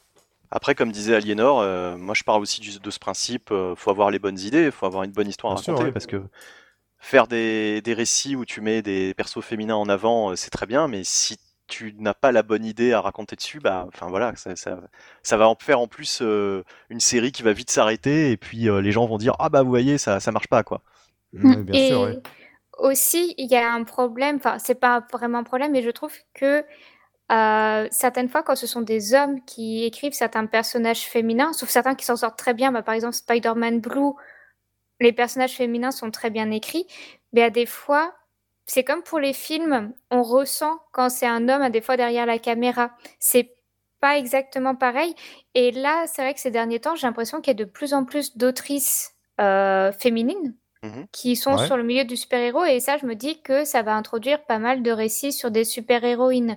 Peut- je sais pas, après, vous, vous êtes euh, des hommes, mais est-ce que euh, vous arriveriez à écrire un personnage féminin? Parce que j'ai l'impression que certains ont du mal.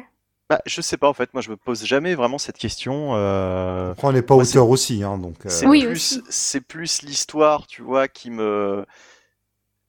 Après que ce soit vraiment un, un personnage féminin ou masculin, mon personnage principal, tu vois, ça me, ça me, ça me pose pas la question, quoi. Je me, c'est, c'est pas, euh, c'est pas, c'est pas ça qui va changer, au fait, euh, l'histoire que j'ai envie de raconter.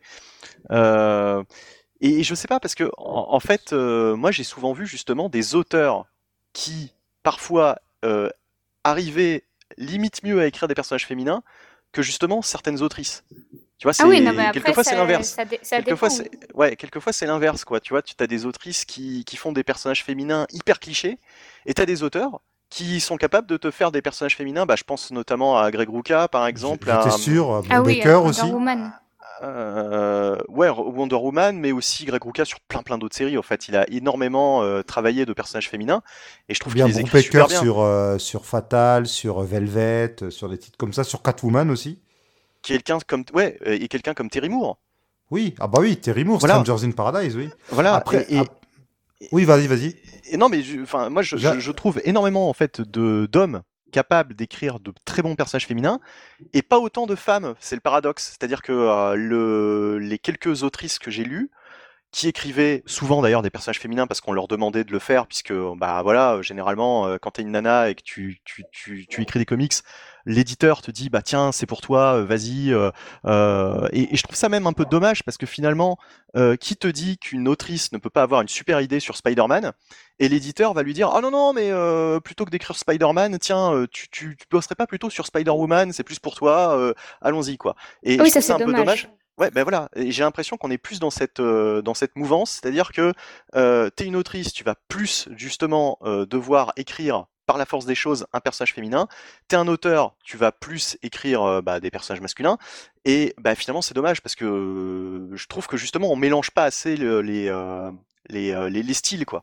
Après, tu vois, il y a aussi, en fait, il y a aussi le fait que pendant très longtemps, jusqu'à assez récemment, on avait très très peu de scénaristes femmes qui étaient vraiment euh, en poste. On en a eu quelques-unes, hein, Louise Simonson. euh, Dans les années 2000, on a eu Devin Grayson, par exemple. Ah, mais- et compagnie. Voilà, ouais, mais elles Mais je pense que étaient, ouais, ça. mais elles étaient. Voilà, il y en avait très peu. Donc forcément, vu que euh, 99% des auteurs étaient euh, masculins, tu auras dedans les quelques-uns qui écrivent très très bien les femmes, alors qu'à côté, il y avait très peu de femmes qui on donnait vraiment l'occasion euh, d'écrire. Donc tu as un moins gros échantillon pour euh, comparer, j'imagine. Il y a un moins gros échantillon, mais par contre, euh, c'est vrai que ça fait quelques années que t'as quand même pas mal de femmes qui écrivent des comics. Surtout chez Marvel plus que chez DC, j'ai l'impression. Oh, il y en a chez DC aussi. Hein. ah, il y en a aussi, hein, mais j'ai l'impression Ouais, ouais, plus mais- chez Marvel. Enfin, et, euh, et souvent, euh, bah, hélas, hein, euh, enfin, euh, je suis assez déçu en fait de, de, de ce que je lis. Euh, alors, il n'y a pas du tout d'a priori. Hein. Vraiment, quand je vais lire un comics, c'est parce que le pitch, justement, comme Aliénor, m'intéresse. Donc, euh, je vais lire l'histoire. Et euh, ouais, souvent, je suis assez déçu euh, de ce que pour le moment elles ont pu produire. Euh, j'ai parmi mes auteurs préférés, malheureusement, je pense pas qu'aujourd'hui j'ai une autrice euh, dans le lot, quoi. Ça viendra peut-être, hein, mais euh, Peut-être que comme tu le pointais, certaines sont encore prisonnières de directives éditoriales qui leur demandent de plus accentuer ci ou ça. Peut-être. pour euh, coller à ce que le public voudrait parce que bon euh, au bout d'un Ah, moment bah, euh, toutes alors- ces âneries de d'identification euh, faut arrêter tu vois genre oui euh, il faut par exemple maintenant on est je sais qu'à la télé alors je fais un détour par les dessins animés il faut qu'à telle heure euh, j'avais une fois entendu euh, il faut atten- attention maintenant il faut que le matin ou quand l'enfant rentre de l'école faut qu'il y ait des dessins animés qui parlent de l'école du foot parce que c'est ce qu'il vient de vivre et tout mais on s'en fout enfin nous gamins on, on adorait Dragon Ball ben, on adorait Sangoku qui était un adulte tu vois euh, on adorait euh, suivre euh, dans les dessins animés euh, des extraterrestres, des robots, que sais-je encore, des, ou des hommes ou des femmes adultes super forts qui nous ressemblaient pas forcément. Et euh, l'identification se faisait quand même, ou alors elle se faisait pas, et ça nous Exactement. empêchait pas, Mais- d'ac- ça nous ça nous dérangeait pas d'accrocher le récit. D'ailleurs, j'avais plus envie de suivre le récit de quelqu'un qui me ressemble pas du tout qu'un gamin qui me ressemble en fait. Si je veux suivre un gamin qui me ressemble, ben je vis ma vie en fait. Bon, non, mais moi, c'est vrai j'avais un petit peu cette, euh, cette, euh, j'étais un petit peu dans cet état d'esprit euh, quand j'étais gamin, puisque Spider-Man, je le connaissais adulte et marié, en fait, quand j'ai commencé à le, à le lire, à le découvrir quand j'étais gamin, on en était en, plein dans cette période, et, et voilà, et ça me dérangeait pas du tout. Et Aliénor, d'ailleurs, tu viens de le dire, toi, c'est pas spécialement un truc vers lequel tu vas, tu, cherches pas forcément un récit vers lequel il y a une, un personnage féminin euh, comme personnage principal, quoi. Enfin, c'est pas. euh, Non, pas spécialement, mais c'est vrai que je me dis, étant donné qu'on se plaint qu'il y a très peu euh, de lectrices, je ne dis pas qu'il n'y en a pas, il y en a, mais c'est vrai que globalement, quand on voit les lecteurs de comics, c'est surtout des lecteurs, même quand je vais dans les comic shops à Paris, je vois certaines femmes, mais je vois surtout des, des hommes. Donc je me dis que peut-être, oui, introduire des personnages féminins forts, ça pourrait euh, aider certaines lectrices à se lancer dans les comics. Par exemple, il y a pas longtemps, j'ai lu euh, Supergirl Being Super. Bon, j'ai pas trop aimé. Mais par exemple, je me dis qu'un jour, je vais le mettre dans une boîte à, livres gratuits. Et si ça peut aider une jeune fille à, à lire et à se lancer dans les comics, pourquoi pas? Mais c'est vrai que il y a ça. Pour l'instant, c'est vrai qu'en comics écrits par des femmes, je sais pas si j'en ai que j'aime bien. Par exemple, euh, il y a tout le monde, je vais peut-être me faire cracher dessus, mais qui adore le Harley Quinn Breaking Glass de Mariko Tabaki, là. Ouais. J'ai détesté. D'accord. Eh ben, J'ai justement, détesté. justement, je, je, je, je voulais, je voulais la placer. J'ai bien aimé ce qu'a fait euh, Mariko Tamaki sur, euh, sur Batman, enfin sur Detective Comics plus, plus exactement. Euh, voilà, c'est euh, une auteure euh, récente, une autrice du coup. Bon, tu peux dire les deux, hein, officiellement. Oui, oui, oui. Bah, au- auteuse, auteuse sinon. Auteuse, ça fait bizarre, ouais, ça fait très Ça- ça- bizarre. T'as surtout l'impression que quelqu'un va venir te piquer ce que t'as dans les poches, mais bon, ou te prendre ton bouquin ouais. des mains. Mais, euh, Une hôtesse, tant que t'y es, à Beau Masque Ouais, donc euh, Mariko, Mariko Tamaki, en l'occurrence, euh, sur Detective Comics, euh, j'ai- j'ai j'ai- j'ai bien aimé. Euh, j'ai préféré d'ailleurs euh, son, son travail sur Batman que celui de Tanyon Ford euh, au même moment euh, sur, euh, sur Batman. Quoi. Mais bref, parenthèse. Euh, Being Super, c'était de qui? C'était Tom King, non? Euh, non. Non. Tu confonds peut-être avec Ah, Supergirl non. Woman of Ah Tomorrow non, non, de Tom non, non, Taylor, bah, non? tu viens de le dire, tu viens de le dire, c'était Mariko Tamaki, mais je suis Oui, bête. Mais je suis bête, tu viens, de- Tamaki tu viens de aussi. répondre à ma question. Ah, Being Super, c'est elle aussi? Ouais, ouais, ouais. D'accord. Oui, c'est c'est bien elle. parce que Mm. je l'ai, mais je l'ai toujours pas lu. Donc, euh, ok. Eh bien, eh bien, elle vient de te dire que c'est nul. Voilà, Martine. Non, alors, c'était moins nul Non. que le Harley Quinn. D'accord. D'accord. Parce que le Harley Quinn, il y a quelque chose qui m'a énervé un petit peu. En fait, j'aurais dû faire une euh, liste euh, de tout ce qui est euh, maintenant euh, bien bien pensance, bien séance. Mais en gros, euh, les thématiques, euh, les trans, les homosexuels, le véganisme, l'écologie. Et en fait, il y a des fois où je pouvais faire un, un checklist, genre il y avait une case, hop, Un c'est bon, ce thème quoi. a été abordé. Ah, ah, c'est bon, ça a été abordé. Et le souci, c'est qu'il y a des. Je dis pas que ce sont pas des thèmes intéressants, pas du tout. Mais le souci, c'est que c'était un bingo. Il y a des fois, il y avait des thèmes, il- c'était juste une case, vraiment en mode Ah, il y a ça Et on n'en reparle plus jamais. Et euh, les thèmes, du coup, ne sont pas assez abordés. Ouais, c'est pas amené subtilement. c'est- Mm. C'était inutile, c'était vraiment, regardez, je vais parler de la transidentité, je vais parler euh, des drag queens, je vais parler euh, du véganisme, je vais parler de l'écologie, mais sans, Sans en le parler finalement. sans en en, le- parler, c'était en le très en- mentionnant. c'est ça, c'était très en surface. Ouais. Et ça fait un peu que- poseur, non, comme démarche ou euh, Bah, j'ai trou- j'ai trouvé, et ça fait que le récit m'a m'a surtout énervé. J'ai trouvé que c'était vraiment un bingo. C'est, j'ai- j'ai- j'ai- en vrai, j'ai vraiment fait un document en mode ah c'est bon, ce thème a été abordé. Et à chaque fois, j'envoyais un message à, à Beaumas, je fais c'est bon, ce thème a été abordé. C'est- C'est c'est bien d'a- d'aborder ce genre de sujet, c'est ultra important, mais vu que c'est ultra important, faut bien le traiter, quoi. Faut Voilà, pas ça, juste ouais, ouais. euh, Voilà. se, ouais. se, se vanter, oh regardez, moi j'ai traité tous ces sujets. Bah, en fait, euh, déjà, c'est euh, ce que j'ai lu vite fait le début, effectivement, c'est amené, mais c'est absolument pas subtil, et euh, c'est tout en surface. C'est vraiment, il n'y a aucun développement. Et bon, après, je trouve le personnage aussi très agaçant, mais c'est autre chose, j'ai pas continué, j'ai vraiment abandonné au bout de cinq pages. Mais euh, ouais, bon voilà. C'était mon intervention, au revoir. Mais non, mais non, mais c'est intéressant parce que justement, tu disais que le personnage, euh, par exemple, était agaçant. euh, mais contrairement à un film où l'acteur lui-même peut être agaçant, dans un comic book, c'est uniquement la responsabilité au fait de l'auteur de le rendre justement euh, pas agaçant ton personnage principal. Donc là, ça, ça montre encore que c'est, enfin, il n'y a, pas de personnage agaçant par définition. C'est vraiment les auteurs qui arrivent à écrire ou à, ou justement euh, qui n'arrivent pas à écrire tel ou tel perso, quoi. Parce que te rendre un perso intéressant, normalement, ça doit être le boulot principal de l'auteur. Et s'il te le rend antipathique en, en 5 pages, c'est que vraiment il y a un problème. Après, le souci, c'est que ce comic, ça a marché. Euh, Dans plein de librairies, c'était le coup de cœur des libraires. Sur Twitter, c'était euh, le comic, c'était encensé. Ouais. Mais, Mais- c'est que je pense que les gens étaient contents que ces thématiques soient enfin abordées dans un comics. Mais j'aurais préféré que ça soit abordé de manière plus approfondie, mieux que ça, pas gratuitement.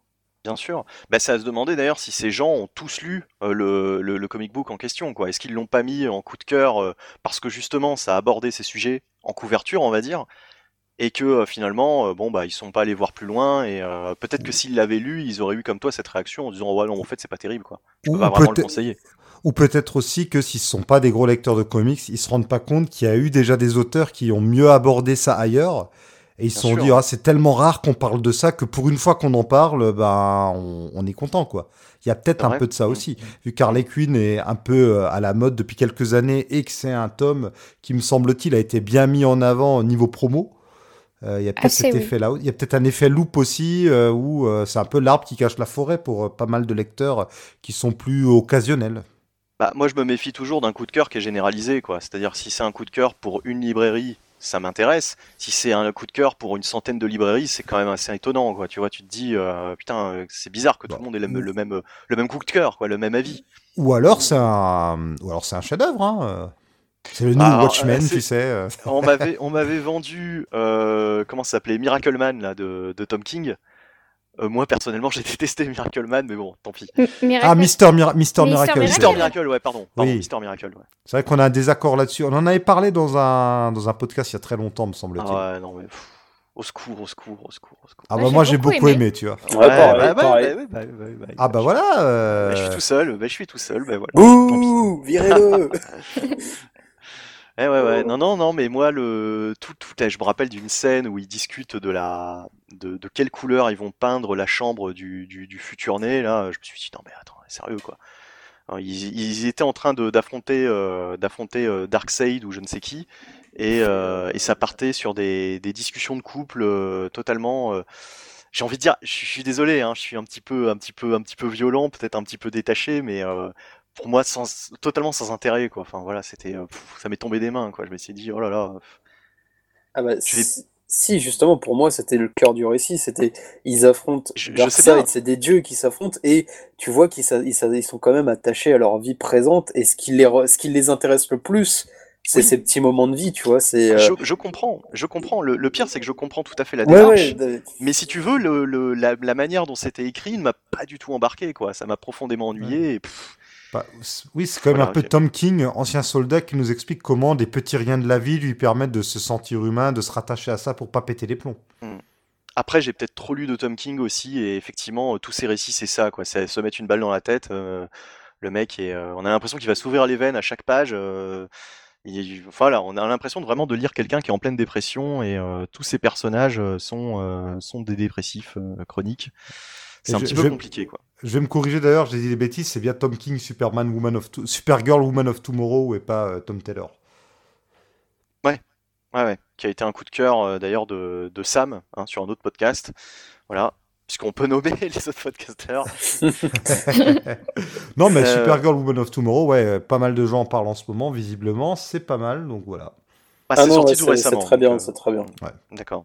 C'est En fait, c'est ce qui est intéressant, c'est que déjà, j'aurais, j'aurais pas parié que c'était Tom King au scénario. Donc vraiment, il se réinvente un peu. Et c'est une approche intéressante de Supergirl et même de Superman. Ce qui, ce qui est pas mal parce que je trouve vraiment, je trouve ça dommage que Supergirl soit un personnage tellement mineur, euh, déjà dans l'univers Superman et même dans l'univers DC. Donc c'est plutôt cool d'avoir ce genre de récit qui aurait pu être filé à Superman, mais pour Supergirl et, euh, et voilà. Ah, ils arrivent pas à le faire. Depuis qu'ils l'ont fait revenir, ils arrivent pas à le faire décoller. euh, elle- elle- à croire qu'elle subit encore les stigmates de Crisis, qui était quand même en 86, mais bon. C'est un peu ça, ouais. Et toi, Aliénor, qu'est-ce que tu penses de, du traitement de Supergirl dans les comics modernes? Euh, je- J'avoue que j'ai pas trop lu de Supergirl. Mais j'en ai acheté un, là, il y a pas longtemps, qui sera sûrement sur euh, le dessus de ma pile à lire. C'est Supergirl, bah, bah c'est Bah, ça. c'est bah, celui-là, c'est celui dont on parle. voilà, voilà. Celui-là. Bah, de toute façon, des, des, des trucs sur Supergirl, il y en a pas énormément qui, qui, qui sont Oui. sortis, euh, que ce soit aux États-Unis ou chez nous. euh, de toute Ah, je- façon, euh, et sur le, perso, il y a, y a pas de, il y a pas de série régulière en fait sur ce perso en ce moment. Mais oui, je- au pire, euh, voilà, euh, si on fait le podcast euh, sur Beaumasque euh, un mois dans, dans un mois, je l'aurais peut-être lu. Écoute, très bien, ren- rendez-vous est pris. Euh, mais on n'en a pas fini avec toi. Euh, J'allais te demander effectivement euh, quel est ton, du coup, vu que tu as lu un petit peu de tout, tu as lu du DC, tu as lu du Marvel, tu as lu des comics indés, quel est finalement le l'univers ou en tout cas l'éditeur vers lequel tu te sens le plus attiré maintenant? Hum, bah déjà, je pense que je suis plus attirée vers l'indépendant. Ouais. Parce que avec, euh, je dis pas qu'avec euh, Marvel et DC, on peut pas avoir des récits assez différents. Je pense qu'il peut y avoir des récits d'horreur, on peut avoir de la science-fiction, vraiment du Ouais. super-héros pur, à des fois des récits euh, plus sur la, la personne. C'est vrai que les récits, par exemple, comme on disait, Identité secrète américaine alien, c'est pas du pur héroïque, c'est pas un super héroïque, mais c'est vrai que dans le l'indépendant, il y a de tout. Il y, a, y a- y a de tout, genre il y a, il y a Fab, ça raconte les contes. Bah, il y a, y a Gideon Falls, c'est c'est un peu indescriptible. Si on raconte l'histoire d'une grange noire, je pense que le pitch ne donnera pas envie à beaucoup de monde. C'est un petit peu horrifique, quoi, on va dire. Oui, c'est, je pense que c'est bah oui, avec les styles graphiques, c'est carrément horrifique. Mais on peut avoir de tout. C'est vrai que j'ai lu Sunstone, un, un comics sur un amour euh, lesbien dans le BDSM. Ouais. Et c'est pour ça que j'aime bien vraiment tout ce qui est indépendant. Je peux, je m'y retrouve vraiment. Et euh, en coup de cœur aussi, il y a Kill or Be Killed, qui est très très bon, Ouais. qui est une enquête. Et Ed Brubaker, j'aime beaucoup. D'Ed Brubaker, ouais, ah oui, Mm. Ed Brubaker, c'est très bon. Est-ce que tu as lu Les Criminals, du coup, ou pas Non. du tout? D'accord. Est-ce que tu comptes les lire? Bah pourquoi pas? Ouais. Le, Bon, jour où j'aurais baissé euh, ma bibliothèque à lire. Le Et jour j'aurai où tu auras, place. le budget aussi, parce que je pense qu'avec tout ce qui, tout ce qui est sorti euh, Criminal, il doit y avoir quand même une belle petite collection maintenant, une dizaine Mhm. de volumes peut-être, euh, avec tous les, les hors-séries, etc. Enfin bref. Euh, mais euh, ouais, comme tu l'as dit, euh, donc le comics indé, euh, parce que tu y trouves pour tous les, enfin t'en as pour toutes les, les sortes de, de lectures, quoi. Ça, ça vraiment, t'as, t'as de la variété, quoi. C'est ça que t'apprécies. Et, et c'est plus facile à s'y retrouver parce que Ouais. si tu veux lire un Batman, bah faut quand même se renseigner un peu avant sur quel Batman est une bonne porte d'entrée. Pareil Ouais. pour tous les Mhm. récits Marvel et sûr. Alors Ouais. que chez l'indépendant, on prend le numéro 1 d'une série en général et c'est bon. Ouais. Il y a, y a pas de souci. Et il y a du super-héros aussi dans les comics plus indépendants. Par exemple, Invincible, que j'ai pas, que j'ai pas lu, mais j'ai Mhm. vu la série. Donc, il y a vraiment de tout. Et euh, est-ce que tu retrouvais autant de, de, de variété euh, quand tu lisais des mangas, enfin quand tu étais essentiellement lectrice de mangas, ou est-ce que tu trouves justement euh, qu'il y a plus de, plus de choses euh, dans les, dans les comics indépendants? Bah, après, les mangas, c'est très codifié. Bah, surtout quand j'étais plus jeune, j'avais beaucoup de, de shonen. Ouais. Et même la, la fois, quand je continue à lire des shonen euh, plus modernes, par exemple euh, Black Clover, j'ai l'impression de toujours retrouver les mêmes, euh, les mêmes schémas. Ouais, Même s'il y a ouais. des comics, enfin des mangas, par exemple comme My Hero Academia, qui mélangent le super-héros des comics, mais avec les codes des mangas, mais qui essayent de travailler un peu les codes des mangas. Donc là, ça apporte une certaine diversité. Bon, bah après, j'aime bien les, les shoujo, les trucs comme ça. Mais euh, un manga, je trouve qu'il y a toujours un code. Alors que dans les comics, il y a peut-être, euh, enfin, euh, dans les comics, je pense qu'il y a peut-être aussi des codes, mais c'est peut-être moins visible parce que je trouve qu'au niveau du style graphique, déjà, il y a de la couleur. Donc, euh, les coloristes, hein, des fois, ils peuvent se faire plaisir. Bah, par exemple, sur euh, Gideon Falls, les couleurs, c'est incroyable. Et les dessins, j'ai pas l'impression que dans le comics, il y a un style de dessin particulier. Il peut y avoir un peu de tout. Ouais. Mhm. Donc, euh, oui, il y a peut-être plus de, de diversité que je regarde dans les mangas. Après, dans les mangas, il y a beaucoup de diversité. C'est vrai que l'attaque des titans, ça n'a rien à voir avec My Hero Academia. Mais ouais, c'est moins codifié. Je Oui, je, vois, pas. je vois le, je vois le, le, le schéma que tu, tu, tu Et- décrivais dans les, dans les, Et c'est vrai mangas. que Mm. la, publi- le- la méthode de publication n'est pas la même. C'est vrai qu'un manga qui va sortir dans le Weekly Shonen Jump, Ouais. bah déjà, il a intérêt de faire du succès, sinon il est vite dégagé. Alors que la publication des comics, c'est pas le même mode de publication. Il faut pas qu'ils mettent tout d'un coup. Il n'y a pas forcément besoin de ah là là, si on vend pas tant d'exemplaires, eh ben notre série elle est forcément arrêtée. Alors, ça arrive des arrêts de série, mais les auteurs n'ont pas forcément la même pression. C'est pas le même mode de publication, c'est pas la même mentalité. Donc à des fois, même au niveau de la méthode de narration, je trouve que c'est assez différent. Ouais. Mais j'aime bien les deux. Je pourrais pas dire hein, ce que je préfère. J'aime vraiment bien les deux. Mhm. Ah bah, tu as le droit. Et tu lis du franco-belge aussi ou et de la littérature euh, plus classique ou pas du tout? Alors, euh, franco-belge, beaucoup moins. Euh, j'ai lu les, les Astérix, j'ai Oh lu bah, les. Titeuf, les Titeuf, Mhm. toute mon adolescence. Excellent, Titeuf. Ah bah oui. Titeuf, euh, c'est la littérature de par excellence du collège, ça. Ouais, c'est peut-être le meilleur récit dont on a parlé ce soir, je pense. Ah, bah, merci. Merci pour nous, fans de comics, et lecteurs de comics. Et euh, Zep, l'auteur de Titeuf, il a bien fait Captain Biceps, hein, tu vois, donc... euh, C'est vrai. C'est vrai, c'est vrai. Tu vas voir, on te mettra du Tom King sur Titeuf, on verra si c'est toujours aussi bien. Mais je, Titeuf honnête- dépressif, tu sais, euh, il, il en peut plus de rester à l'école depuis 10 ans. Vomito qui est, qui est mort dans son vomi. euh, voilà. je veux, je veux un omnibus de Tom King sur Titeuf. Vraiment, pas je sûr, veux voir ça. beaucoup alors, dis donc. euh, Et là-dessus, je signe direct. hein. J'arrête de lire les Mm. comics pour voir ça.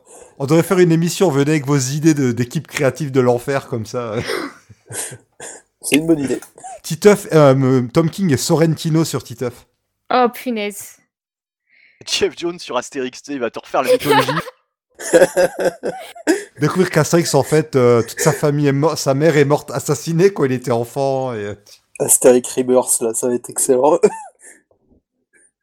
Et en fait, la potion magique, la potion magique, il y, a- il y a un démon dedans. euh, Lucky Luke par euh, Frank Miller, tu sais, que Daisy Town, en fait, c'est Sin City. euh.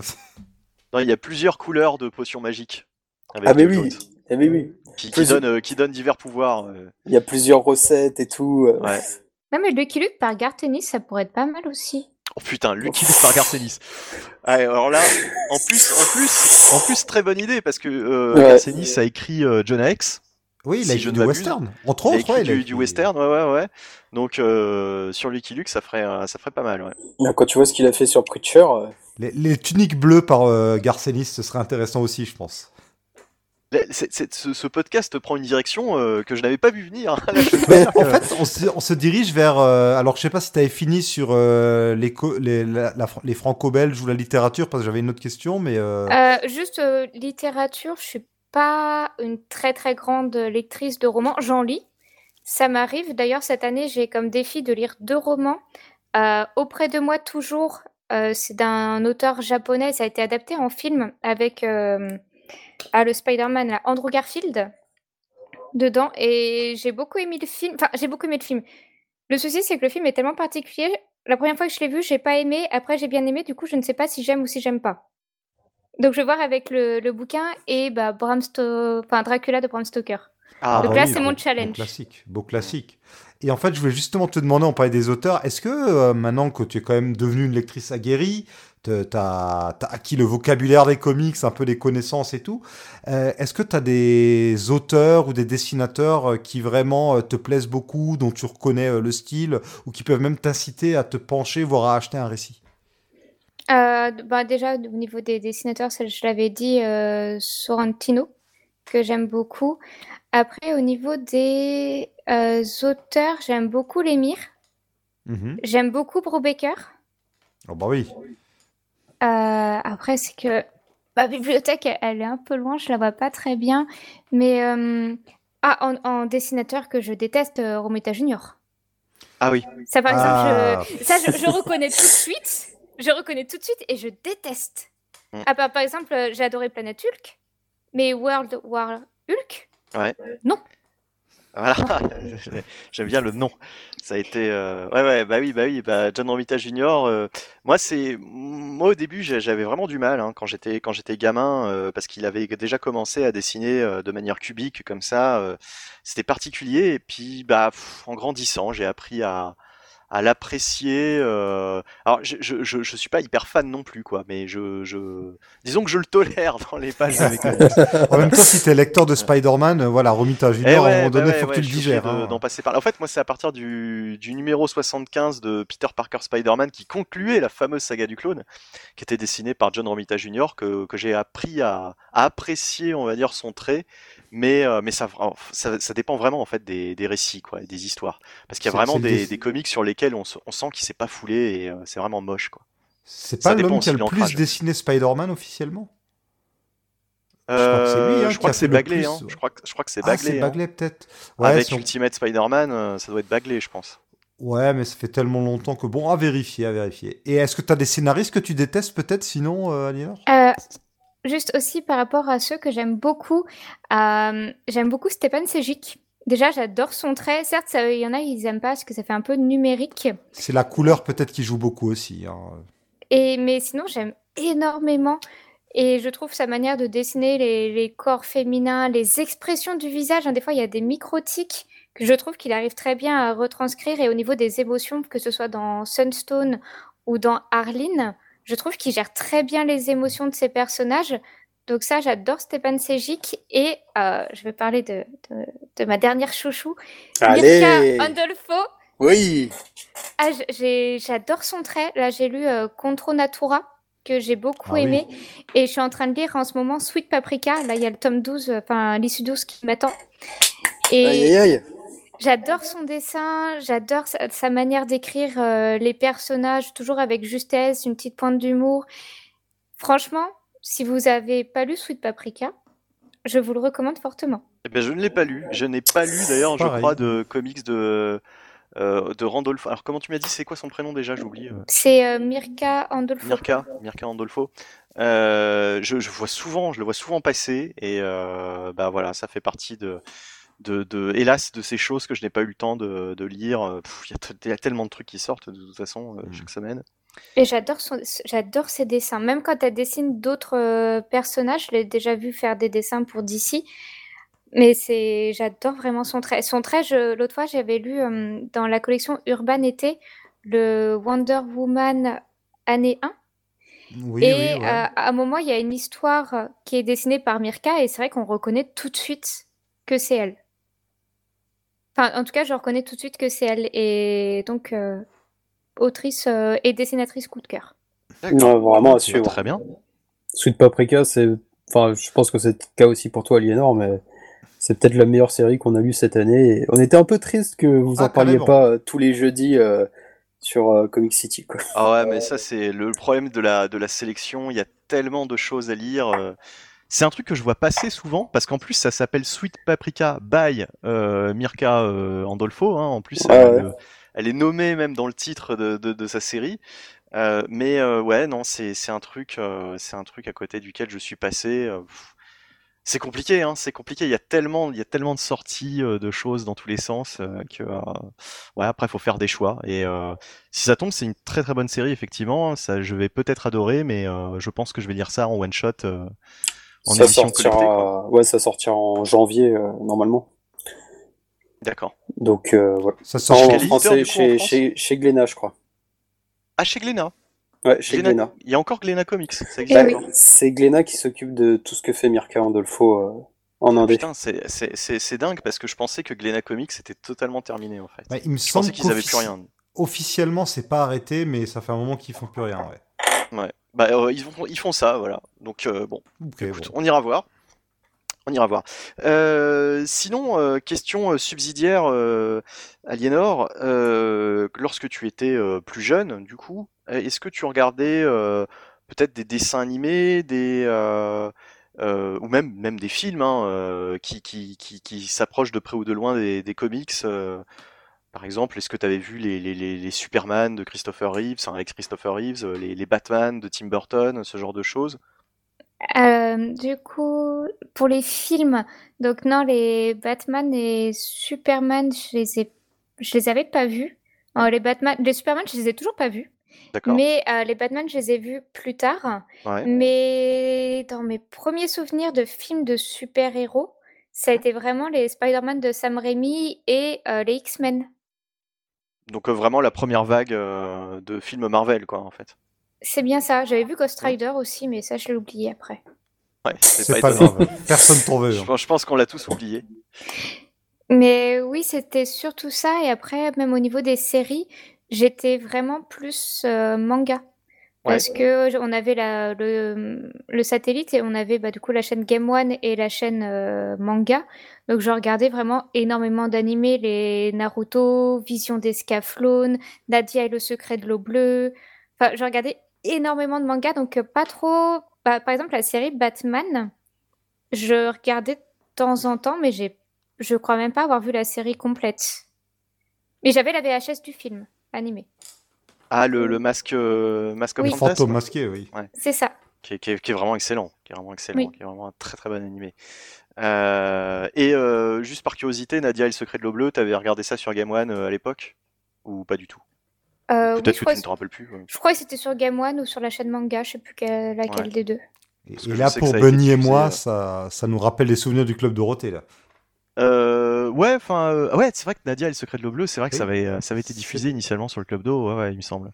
Je devais être trop jeune quand c'était Ouais, passé, peut-être ouais, même bah, pas de toute façon, le, le, le Club d'eau, ça s'est terminé en 97, donc euh, Ouais, voilà. non, je te, je te vois pas, je m'en souviens pas alors. Oui, et- Ouais, et Nadia, ils ont, dit, ils ont rediffusé ça. Moi, j'ai vu ça gamin, ça devait être autour de 94, peut-être 15, lors d'une rediff. Enfin, ouais.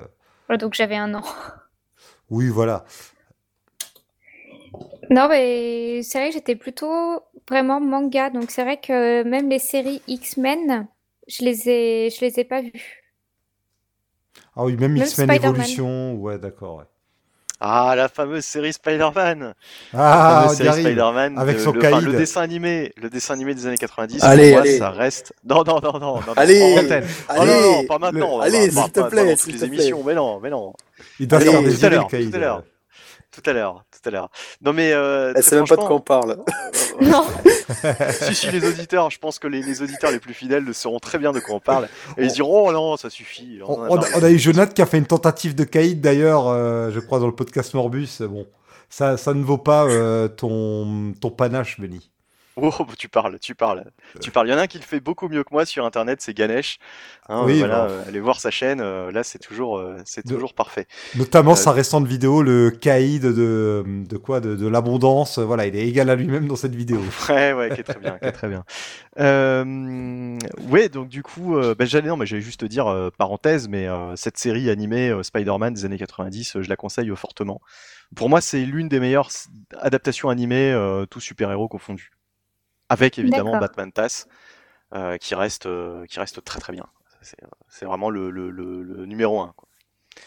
Mais, Mais c'est euh, vrai que, oui, juste aussi, j'étais très manga et très série. C'est vrai que j'ai regardé très tôt les Buffy contre les vampires, les contes de la crypte, oh, euh, de chair de poule, ce genre de choses. Donc c'est vrai que j'ai pas trop regardé les séries de, de super-héros.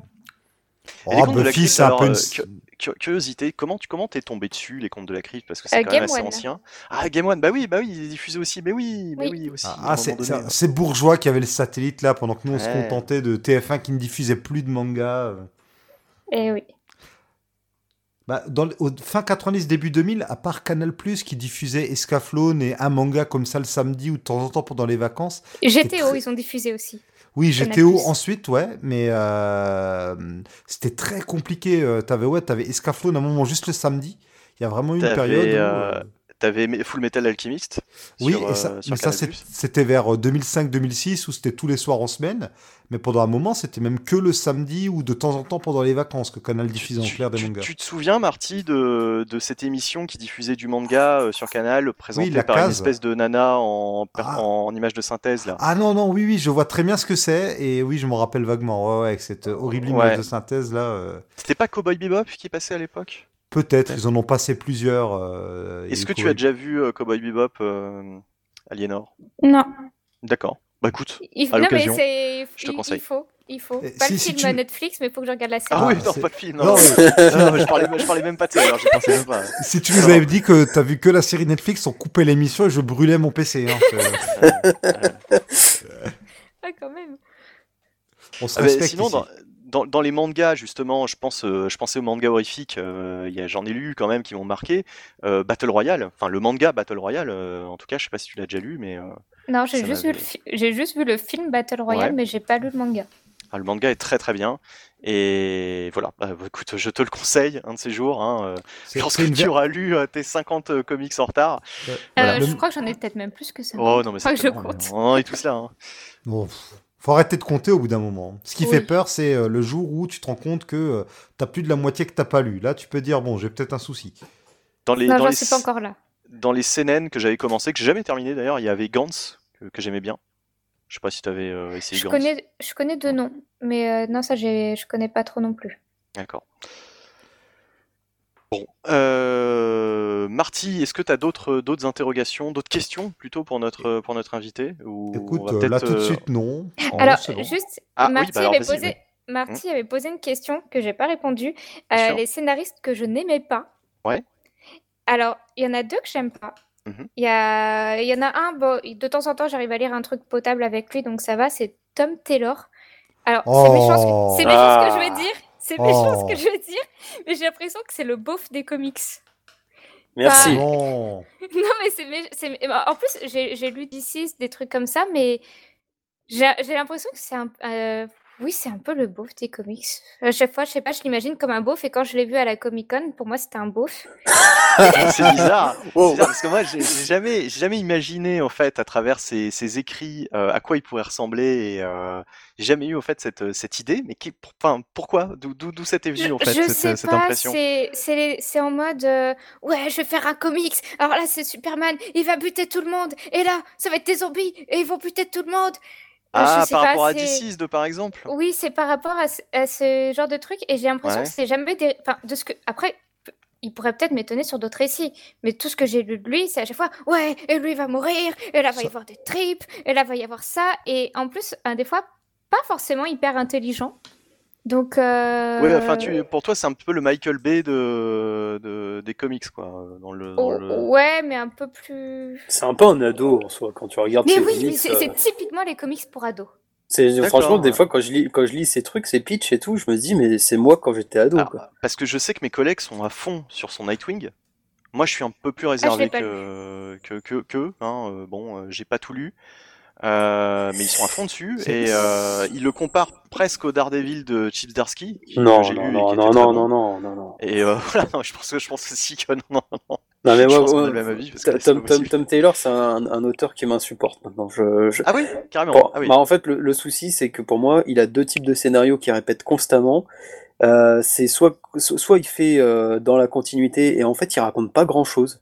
Vraiment, Ouais. il raconte pas grand chose. Il fait des, du fan service, il fait venir euh, des personnages un peu phares de l'univers et tout. Ils vont faire, genre Nightwing, ah bah il va faire revenir Batgirl, il va te faire euh, venir les Teen Titans et tout. Mais au final, le personnage n'est pas vraiment son propre personnage. Il y a pas Même de développement. Crypto, le super chien, c'est histoire de s'attirer euh, Voilà. tous les fans de, de chiens. Voilà. C'est ça, là il va mettre, il va mettre euh, le Batmite de Nightwing, ou alors, bon déjà, du- par exemple son, son run sur Wolverine, en, en soi il crée des personnages, mais il n'y a aucune évolution. Genre, je, tu lis le, le, le run du début à la fin, euh, t'as l'impression qu'il s'est pas passé grand chose, quoi. Il, t'a pas raconté un- quelque chose, il n'y a pas eu un message. Ouais. Et tu vas y avoir des trucs comme D6, comme euh, bon Injustice, je l'ai pas lu donc je vais pas pouvoir m'exprimer là-dessus, mais c'est un peu ce principe de euh, vas-y, c'est hors continuité, donc là je vais pouvoir tuer tout le monde. Ça va être du Game Ouais. of Thrones et en fait c'est tout le temps les mêmes twists et c'est vraiment relou. C'est vrai qu'il y a ça. Bah, il y a le je Dark vous Knight trouve of trop dur. Il y a, y a- y a Dark Knight of Steel qui est un petit peu ça, euh, où il y a ce côté Elseworld, un petit peu ce côté Game of Thrones, comme tu dis, où il va y avoir des morts, comme d'habitude chez euh, Tom Taylor. Il avait fait Injustice, que je n'ai pas lu non plus, mais il avait fait aussi Earth 2, et c'était pareil, enfin, il avait repris Earth 2, Il, et était bon euh, ce Hersou. Tu vas il pas était me bon, dire il que était c'était- bon, mais Ah, c'était bon. je rejoins, je rejoins Beaumasque sur le côté euh, futur euh, apocalyptique où euh, tout le monde va mourir, quoi. Enfin, tu vois, c'est c'est Ah, vrai que ça revient peu, souvent oui. chez, euh, chez, chez Tom Taylor. Mais Ouais, il y puis a il a ses ça, chouchous.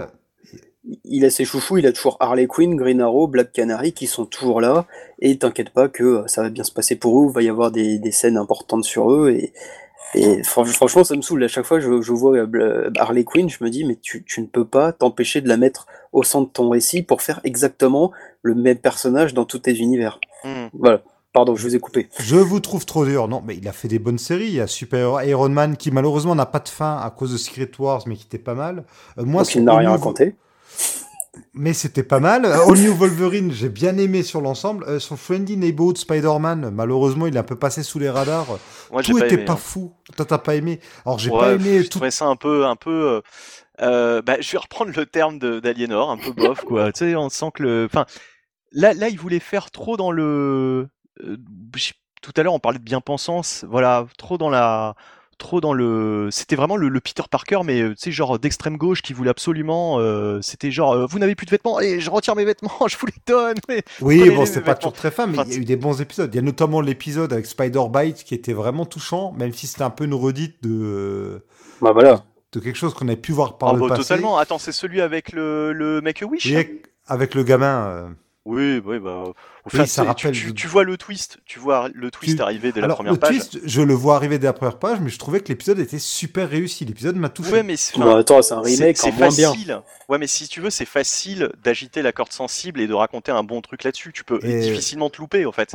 Même toi, qui, même nous, tu vois, qui, n'avons pas de, compétences particulières pour, raconter une bonne histoire, si on raconte une histoire comme ça pour faire tirer la, petite larmichette, on va y arriver parce que, bah voilà, tu mets un gamin euh, atteint du cancer, enfin, je trouve ça trop facile, en fait. Et euh, justement, plus je lis ce type d'histoire, surtout sur Spider-Man, parce que c'est toujours la facilité, c'est toujours le personnage, euh, tu vois, qui va essayer d'aider son prochain, etc. Puis on va essayer de te faire dans dans tous les, dans toutes les, comment dire, dans du, du sentimentalisme, etc. Avec lui, euh, on a déjà vu ça euh, 150 000 fois, quoi. Et comme dirait Beaumasque, euh, il y a une histoire classique, Donc avec le gamin qui collectionnait euh, Spider-Man, enfin je sais plus comment s'appelle exactement cette histoire. Oui, oui, oui. numéro, le euh, plus grand fan de Spider-Man ou un truc C'est comme ça. je ouais, le, le numéro 248 de mémoire de, de Amazing Spider-Man. Euh, très bien, enfin voilà, c'était la première comme ça, quoi. Mais euh, je veux dire, depuis, il y en a eu 150 qui ont essayé de, de refaire un petit peu une histoire comme ça, et pff, c'est tellement cliché, c'est tellement déjà vu. euh. Et puis même toute son intrigue avec Sue York, là, euh, c'est une espèce Ça, de... par contre, j'étais pas, j'étais pas super fan, ouais, du. Bah, du c'est l'essentiel de son run, hein. euh, c'est quasiment euh, 90% de, de, de ce qu'il te raconte, quoi, en fait.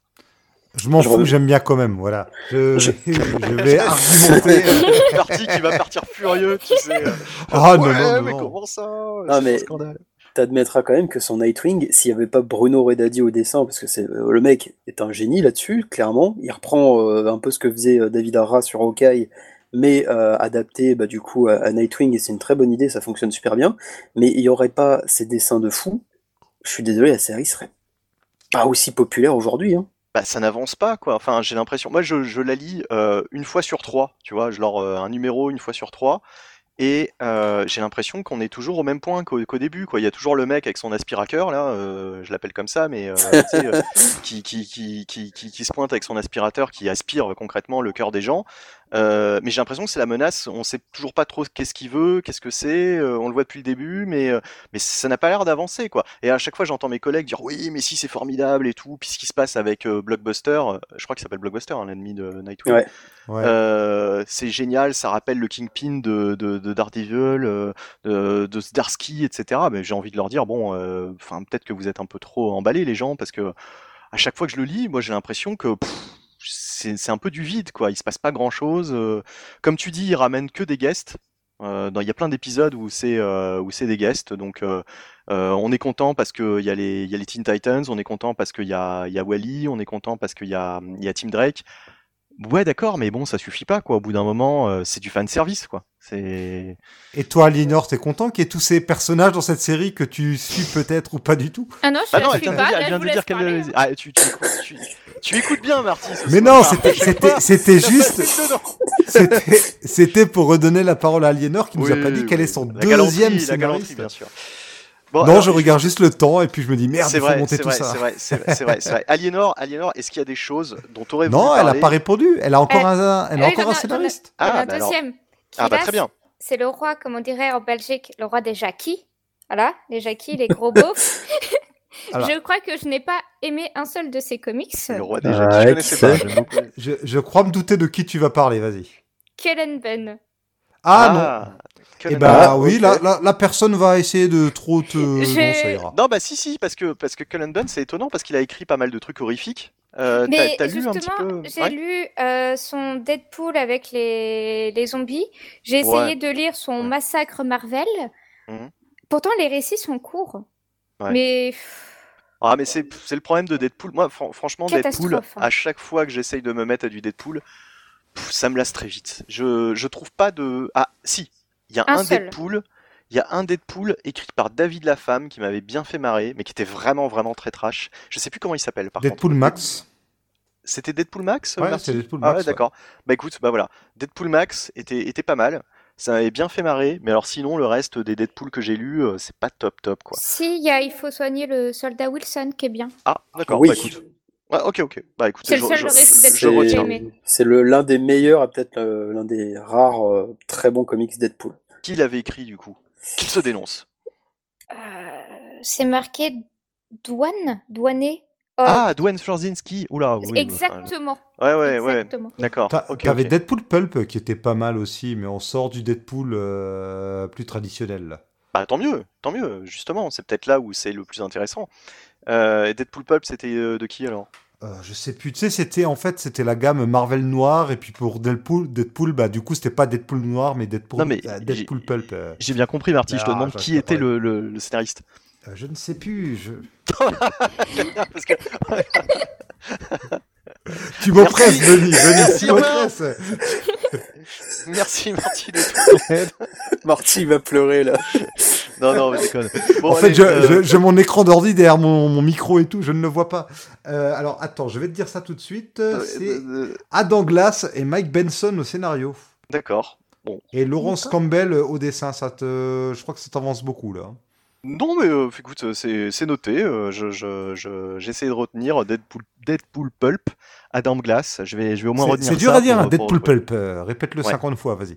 Euh, mais sinon, Colin Bunn, il- au tout début, quand il, a- quand il s'est fait connaître, il a fait des trucs pas mal, genre sa série Magneto, qui encore une fois une série que dont la fin est un peu sabordée parce qu'il y avait euh, Axis qui embrayait sur la série, mais il, il- il avait fait la série Sinestro. Au début, c'était, il avait fait la série Red Lantern. C'était un peu le monsieur des anti-héros au début, puis au fur et à mesure, euh, il est passé dans sa forme finale, il s'est révélé, et là, c'était beaucoup moins intéressant. Non, mais enfin ouais, il était sur les, les super vilains quoi, en gros. hein. Ouais, il, faisait ouais, des, ça, ouais. euh, il faisait des récits sur les super vilains, mais euh, il a fait pas mal de séries indé horrifiques. Euh, D'ailleurs, j'en ai lu un pas plus tard que cette semaine, qui était sympa, euh, qui était euh, justement un petit peu à la Parish, Comics. non Euh, non, ça s'appelait Shock, Shock Shop.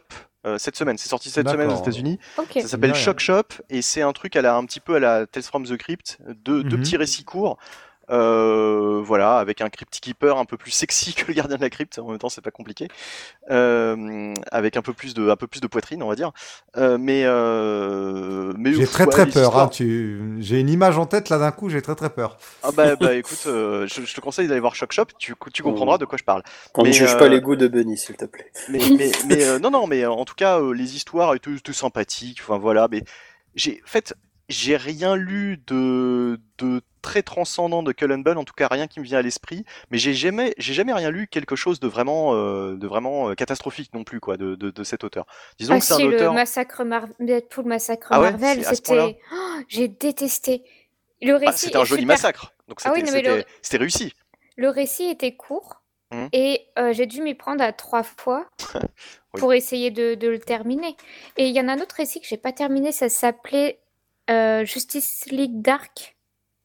Je l'ai pas, fi- je l'ai pas fini. Alors, De Jeff Lemire. ah Ah, bon ben oui, c'est, je crois. Mais Bu- Ouais, oui, en a ça. fait un petit peu Bon, en fait, dès, lors qu'il y a une course-poursuite Ouais. avec des maisons, j'avoue, j'ai abandonné. Et après, on m'a volé le comics, donc euh, j'ai jamais voulu le Ah racheter. oui, je me rappelle. Oui, oui, oui, oui, oui. Il avait repris le, le titre à l'époque des New 52, donc c'est assez ancien ça. On, on t'a volé Avec- ton comics? Oui, on m'a volé mon comics, on m'a volé un pack d'eau aussi, mais bon. Un pack d'eau? Ou un McDo? Tu peux nous raconter l'histoire en entier là, hein, c'est... T'en as trop dit. hein. Euh, bon, J'espère que les personnes n'écouteront pas. Mais en Bah gros, sinon elles pourront te le rendre. Enfin pas le pack d'eau mais euh, le, Non, j'ai pas vraiment le envie de revoir.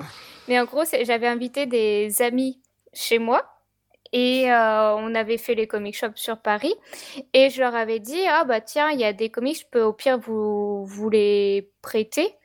Mais c'est tout. Après, euh, on avait dit Oui, je vais juste descendre les poubelles. Et après, quand je reviens, on va faire un resto. J'ai descendu les poubelles, je remonte, ils se barrent.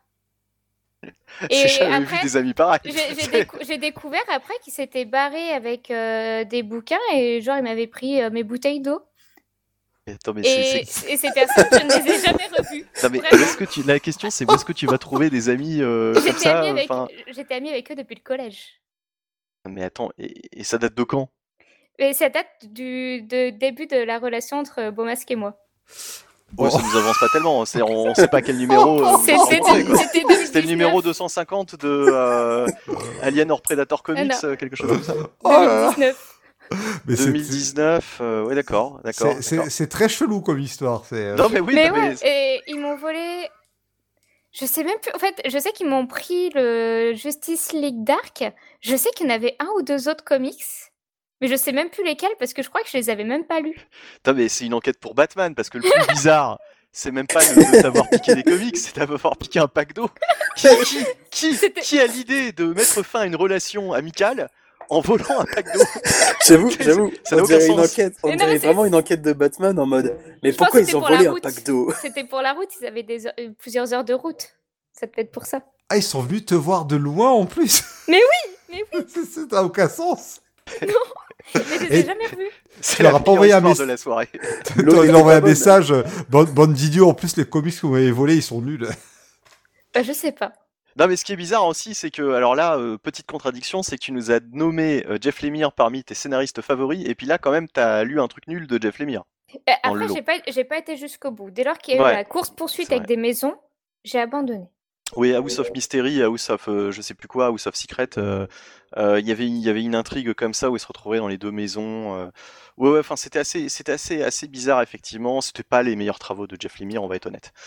Euh, Aliénor, est-ce que tu as un autre sujet, un autre truc que tu aurais voulu euh, discuter ce soir, euh, que tu que aurais voulu euh, parler ce soir et dont on n'a pas, dont aurais voulu parler, pardon, et dont on n'a pas parlé justement. Je t'ai peut-être pas posé toutes les questions qui permettaient d'aborder cela. Alors je sais pas s'il y a un truc qui te passe par la tête. C'est maintenant ou jamais. Pas spécialement, à part que j'ai lu Watchmen à- assez vite dans mon Mhm. parcours de, de lectrice. Ouais. D'un côté, j'ai beaucoup aimé, Mhm. mais d'un côté, j'avais la vieille traduction Panini et on m'a dit que c'était pas Ouais. forcément la meilleure. Ouais, Ah. c'est vrai, c'est vrai. C'était du euh, Geneviève, je pense. Bah, Je pas. avec cette fameuse euh, expression, cette vache de Valdingue, pour parler euh, de, du comédien qui est tombé. euh, bon, donc j'ai lu avec cette traduction, donc c'est pas le comics que je recommanderais le plus au début, Ouais. mais Ah bah- qu'est-ce que c'était bien? Ouais, de toute façon, euh, Watchmen, euh, Watchmen, euh, quand on dit ouais, faut absolument commencer par Watchmen, je, bon, je pense que Ah c'est bah c'est Ah une erreur. Euh, c'est un comic book à lire, mais euh, mais très certainement pas euh, commencer par là. De toute façon, en plus, faut avoir quand même euh, comment dire certains codes, je pense, pour apprécier à sa juste valeur ce récit. euh. Bah, déjà avoir lu un peu de super-héros. Bah voilà, oui. oui, voilà, ouais. Donc voilà, c'était juste pour dire, euh, voilà, j'ai lu des classiques. C'est tout. Écoute, c'est très bien. Ton honneur est sauf, mais de toute façon, tu n'avais pas besoin de ça pour que pour euh, qu'on apprécie tout ce que tu avais à nous dire ce soir, puisque franchement, euh, c'était intéressant d'avoir un parcours déjà d'une lectrice et euh, en plus une lectrice, on va dire assez récente en termes de de lecture comics. Voilà, comme disait Marty tout à l'heure, bah on n'en croise pas beaucoup, donc ça fait toujours plaisir de, discuter comics avec des lectrices et, euh, et justement de découvrir bah, ce qui leur ont, ce qui les ont amenés à en lire et, euh, et quels sont un petit peu leurs leurs coups de cœur et euh, parfois même leurs coups de gueule, hein, comme euh, tu as pu nous le dire avec euh, avec Cullen Bunn, voilà, pauvre Cullen Bunn. On, on va quand même retenir que tu toujours pas lu Preacher alors que tu les as. hein. Ça, Oui. on n'oublie pas. hein. Et je les ai tous en grave. plus. Mais écoute, Oh là là. tu t'es des heures de, de super lecture devant toi, en tout cas, Oui, t'as même Ah de la chance. En vrai, de la, la franche prochaine, rigolade. Si un, la pro- si un jour j'ai du temps, je les lirai, mais le souci c'est que c'est- c'est- ça me paraît trop, ça me paraît trop long. J'ai déjà trop de trucs à lire. J'ai des séries en cours que je dois terminer. Je termine d'abord mes séries en cours. Par exemple, Scott Pilgrim, que j'ai toujours pas lu le, Ah, le 2. fameux Scott Pilgrim. ouais. Oh, ça Bah- va vite, Scott Pilgrim. C'est Oui. pas long à lire, ça. Oui, oui, non, mais il y a, par exemple, j'ai Scott Pilgrim que j'ai pas fini, j'ai Sunstone que j'ai pas fini, j'en ai plein que j'adore, mais que j'ai pas fini. Donc, je finis d'abord ce que j'ai en cours, et après, je lis Preacher. Ou alors, tu en as trop en cours, tu mets tout en pause et tu lis Preacher. Mais Non, non, blague à mais déjà en mais pause. Mais bla- non, blague à part, Preacher, tu verras, ça se lit super bien. Une fois qu'on est dedans, si tu es pris par le récit, bien sûr, c'est, euh, tu peux ne pas du tout adhérer euh, aux propos. Ouais. hein. ah, J'ai un peu peur avec les dessins, mais ah, vu, vu- vu- vu tes goûts, à mon avis, Aliénor, tu vas, tu vas, tu Je vas pense kiffer. que tu vas vas aimer, ouais. je Ouais, pense. ouais, je pense que je pense que c'est bien parti. Ouais, j'espère. Faut Ouais. juste que tu t'accroches vraiment pour le premier épisode. Parce que c'est. Tu, tu le relis plus tard quand t'as lu déjà 3-4 tomes. Tu te remets au tout premier épisode, tu verras à quel point il est, il est dense. quoi. C'est c'est dingue Mhm. à quel point, dès le premier épisode, il te place déjà la majorité des personnages et des intrigues euh, qui a- apparaîtront euh, genre 2, 3, voire 6 arcs plus tard. Ok. Ouais, une vraie- c'est une vraie leçon euh, de la part de Garcenis, ce, ce- ce titre. Bon, bah, j'ai compris. Je le mets sur le dessus. voilà. tu dors pas, tu, tu vas mater, tu vas lire ça tout de suite. Ah non, Non. tu vas pas mater justement la série parce que je sais qu'il y a une série Preacher et j'ai pas l'impression que ça a été euh, extraordinaire. D'ailleurs, je crois qu'elle s'est arrêtée. euh, Non, il- il- alors la série c'est terminé, mais euh, il y a une fin. Ah, il y a une Mais- fin euh, propre à la série du coup. Il y a une fin propre à la série et euh, bah, je trouve la série quand même intéressante si t'es fan de Preacher parce qu'ils prennent une direction un peu différente et euh, il y a notamment des personnages qui sont ajoutés ou euh, par exemple il y a Adolf Hitler dans la série télé. Mais euh, tout ce qui est combat et certains, certains, certains, cer- en termes de réalisation, des fois, il y a, des trucs qui sont quand même assez intéressants. Par contre, l'histoire est bordélique et quand t'es fan de Preacher, ça fait un peu mal au cœur. Oui, ouais. Je suis d'accord. Je l'ai pas terminé la série parce que malheureusement ils ont, ils font le contraire de ce qui a été fait sur The Boys. C'est vraiment dommage. Bah, Alors qu'on entend, on entend Marty monter au plus haut des cieux, hein, parce que là, t'as carrément un, un écho, on sait pas pourquoi. Mais je, ne sais coup. pas, c'est c'est mon âme qui s'envole. Ouais. Oui, c'est mon âme qui voit l'heure, qui se dit bon, euh, trois heures à monter, euh, sans compter demain faut se lever. Voilà, je suis en train de dépérir. Ah oui, j'avais pas vu l'heure. Et bien d'ailleurs, on va bientôt conclure. Alors, du coup, Aliénor, rappelle-nous où on te retrouve, surtout. Bah, vous pouvez me retrouver donc euh, sur Twitter. Donc c'est euh, oui arrobase Aliénor Predator et sur YouTube avec le même arrobas. Mais de toute façon, si vous me trouvez sur Twitter, il y aura le lien vers ma chaîne YouTube. Il y a que trois vidéos et ça prend pas longtemps. Mais ces trois vidéos de, voilà, de qualité qu'on peut d'ailleurs se refaire hein, une fois de temps en temps. Oh, Et puis bientôt c'est Il y a une Halloween, donc en plus, en plus. euh, ah, bah, en plus. Et euh, nous on se retrouve, Marty, sur comicsoffice.com. Bah, Toujours. comme toujours, hein. oui, oui, comme toujours. Vous pouvez nous retrouver sur Twitter, sur Facebook ou nous écrire à contact arobase, euh, tout simplement. Voilà. Dernièrement, vous avez eu le Sagamania numéro 2, un crossover avec euh, d'autres gens très très bien. On est revenu sur la saga Evil Dead. Ouais, on a mis le lien sur le site si vous voulez aller voir ça, c'est sur YouTube. Exactement. Et il y a eu aussi un Comics Office Watching, un co, hein, comme j'aime bien les appeler. Une bonne grosse vache là sur euh, Venom 2, Morbius, Crypto et les super animaux. euh, tout ça avec euh, l'ami je suppose. Oui, et attention, dans cette sélection, un bon film se cache. Saurez-vous le retrouver? Oui, je pense que c'est assez dur, et je vais arrêter là ma vanne. Et sinon, avec Beaumasque, on avait fait euh, donc des podcasts cet été sur donc The Batman et sur Doctor Strange in the Multiverse of Madness. En, euh, après ça, on avait aussi fait euh, Thor, euh, ça y est, le nom m'échappe, je vais dire Ragnarok, rien à voir. Love Euh, and Thunder. Love and Thunder avec euh, bah, déjà Jonath et puis euh, notre ami Rebeu des Bois qui est revenu faire un coucou. Donc ça, c'était les podcasts de cet été. Vous trouvez tout ça évidemment sur le site. D'accord, très bien. Eh bien, en tout cas, merci de nous avoir suivis. Bonne soirée à tous, enfin bonne journée même d'ailleurs, puisque je ne sais pas à quelle heure vous allez nous écouter. Euh, on se retrouve très vite pour un nouveau comics watching, n'importe quoi. on se retrouve très vite pour un nouveau comics start avec l'ami Beaumasque, hein, euh, qui nous a accompagnés euh, toute cette soirée. Aliénor, certainement, sans doute, encore, Peut-être. Peut-être. Bah, sûrement. Ouais, Si elle a apprécié, si elle a apprécié, bah oui, en tout cas, t'es Bah t'es toujours la bienvenue. Et puis, euh, et puis voilà, euh, à plus tard pour d'autres aventures sur le site comicsoffice.com. Ciao à tous. Salut À bientôt tout le monde. Lisez pas Tom Taylor. Hein. Mais lisez des bons comics quand même. Et il y a des bons comics de Tom Taylor, vous pouvez les lire. Oh, allez, ciao. C'est ouais. faux. Mais que pense le cahier de Tom Taylor? Oui, je sais pas, tu arrives, euh, donc tu es euh, c'est nul. Il parle vraiment comme ça Ah oui, ah oui, ah, Non. franchement, faut que, tu- faut que tu regardes des extraits en fait du dessin animé Spider-Man des années 90. Le doubleur, il nous a fait une voix pour le caïd qui est juste totalement ridicule. Et euh, ouais, il parle vraiment comme un gros beauf. Alors là, c'est vraiment le méga beauf. Et il y a même des, des, des fois où il est complètement sorti du script, tu sais, où genre il y a, y a sa femme qui le quitte et il fait Mais Vanessa, ajoutez-moi Pars pas, quoi et il y a, y a aussi le fameux, il y a aussi ce fameux truc qu'on trouve beaucoup, euh, qu'on trouvait aussi dans Dragon Ball 2, quand le personnage est hors champ et qu'il ne parle plus en VO, il continue à parler en VF pour dire des conneries, tu vois. Genre, Ouais, ah on oui, entend ça c'est bien ça. Ah euh, oui, oui, c'est- oh. Mais je, pe- je pense que la magnificence du caïd, il faut regarder l'épisode du mariage. Avec les fleurs, il y en a partout. Ah oui, oui, non, mais de toute façon, il y a, il y a des répliques, euh, c'est n'importe quoi, c'est n'importe quoi. C'est, euh, Ah, ils il se sont euh, totalement lâchés avec ce perso, je ne sais pas pourquoi. Alors qu'en VO, c'est tout à fait normal. Et ouais, sur la VF, c'est vraiment un perso qui a une voix ridicule et, et c'est pour ça que Ganesh l'a repris sans doute sur sa chaîne, euh, parce que c'est juste hallucinant, quoi. on sait pas pourquoi. Ouais, cette voix, elle est... et en plus, c'est le vilain que tu vois le plus de toute la série télé. Ils ont décidé de faire euh, du caïd, la némésis de Peter dans cette version-là, et il apparaît tout le temps. Ce qui est logique, hein, puisque finalement, c'est un petit peu le, le grand patron de la pègre, euh, donc euh, Ah oui? Ah, c'est pas- normal qu'il soit en lien avec d'autres d'autres super vilains, quoi. Ah, ah, c'est pas bête du tout, hein, oui, c'est lui qui fait le lien entre la plupart des super vilains et tout, c'est vraiment pas bête du tout. Et d'ailleurs, dans cette série, euh, Spider-Man se rend compte que le caïd est un pourri euh, qu'en plein milieu de la série, quoi. C'est-à-dire que nous, on le sait depuis le début, évidemment, mais euh, Hmm. euh, il est con, ce Spider-Man. Oui, il pense que c'est le milliardaire philanthrope comme il y en a tant. euh, oui, oui, voilà, quoi, oui, il, se, voilà. il se doute pas que c'est le chef de la pègre, euh, accessoirement. Mais euh, non, mais c'est vraiment, ça reste une très très bonne série. Il y a que 65 épisodes. Alors 65 épisodes, ça semble déjà beaucoup, mais euh, pour l'époque, on avait des séries euh, parfois beaucoup plus longues.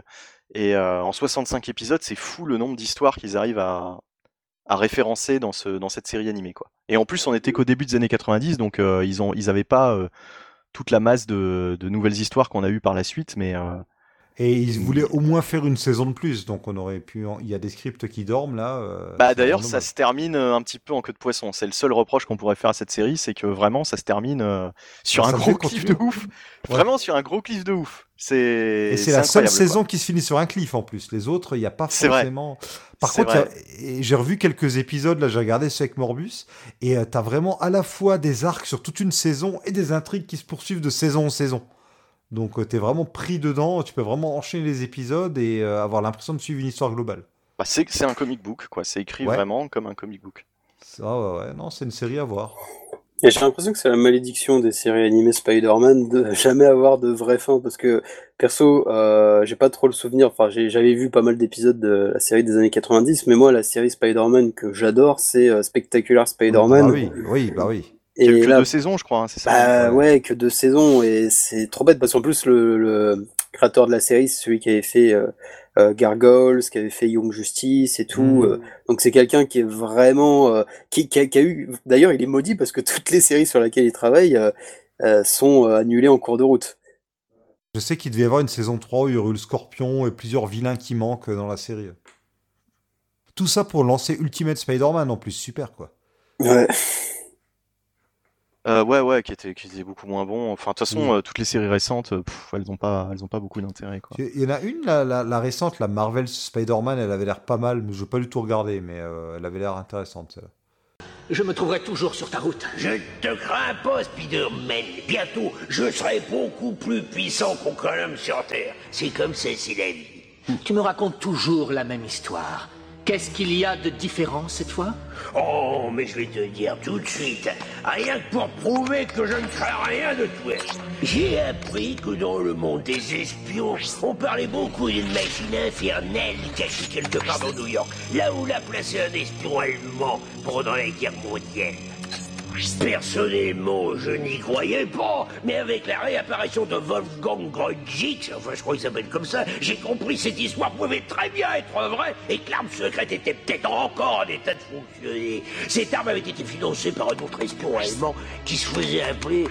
euh, comment il se faisait appeler celui-là? Ah oui, Crâne Rouge Tout ce qu'il voulait, c'était dominer le monde. En fait, il se trouve que c'est aussi ce que je veux, ça bien. Dominer le monde. On se croirait dans un mauvais dessin animé. Moque-toi, moque-toi, ma victoire sera réelle. Et ce qui me fait plaisir, tu vois, c'est que sans ce photographe, Peter Parker, la fille de Grotzi, comme elle dit, non, faut arriver à le dire.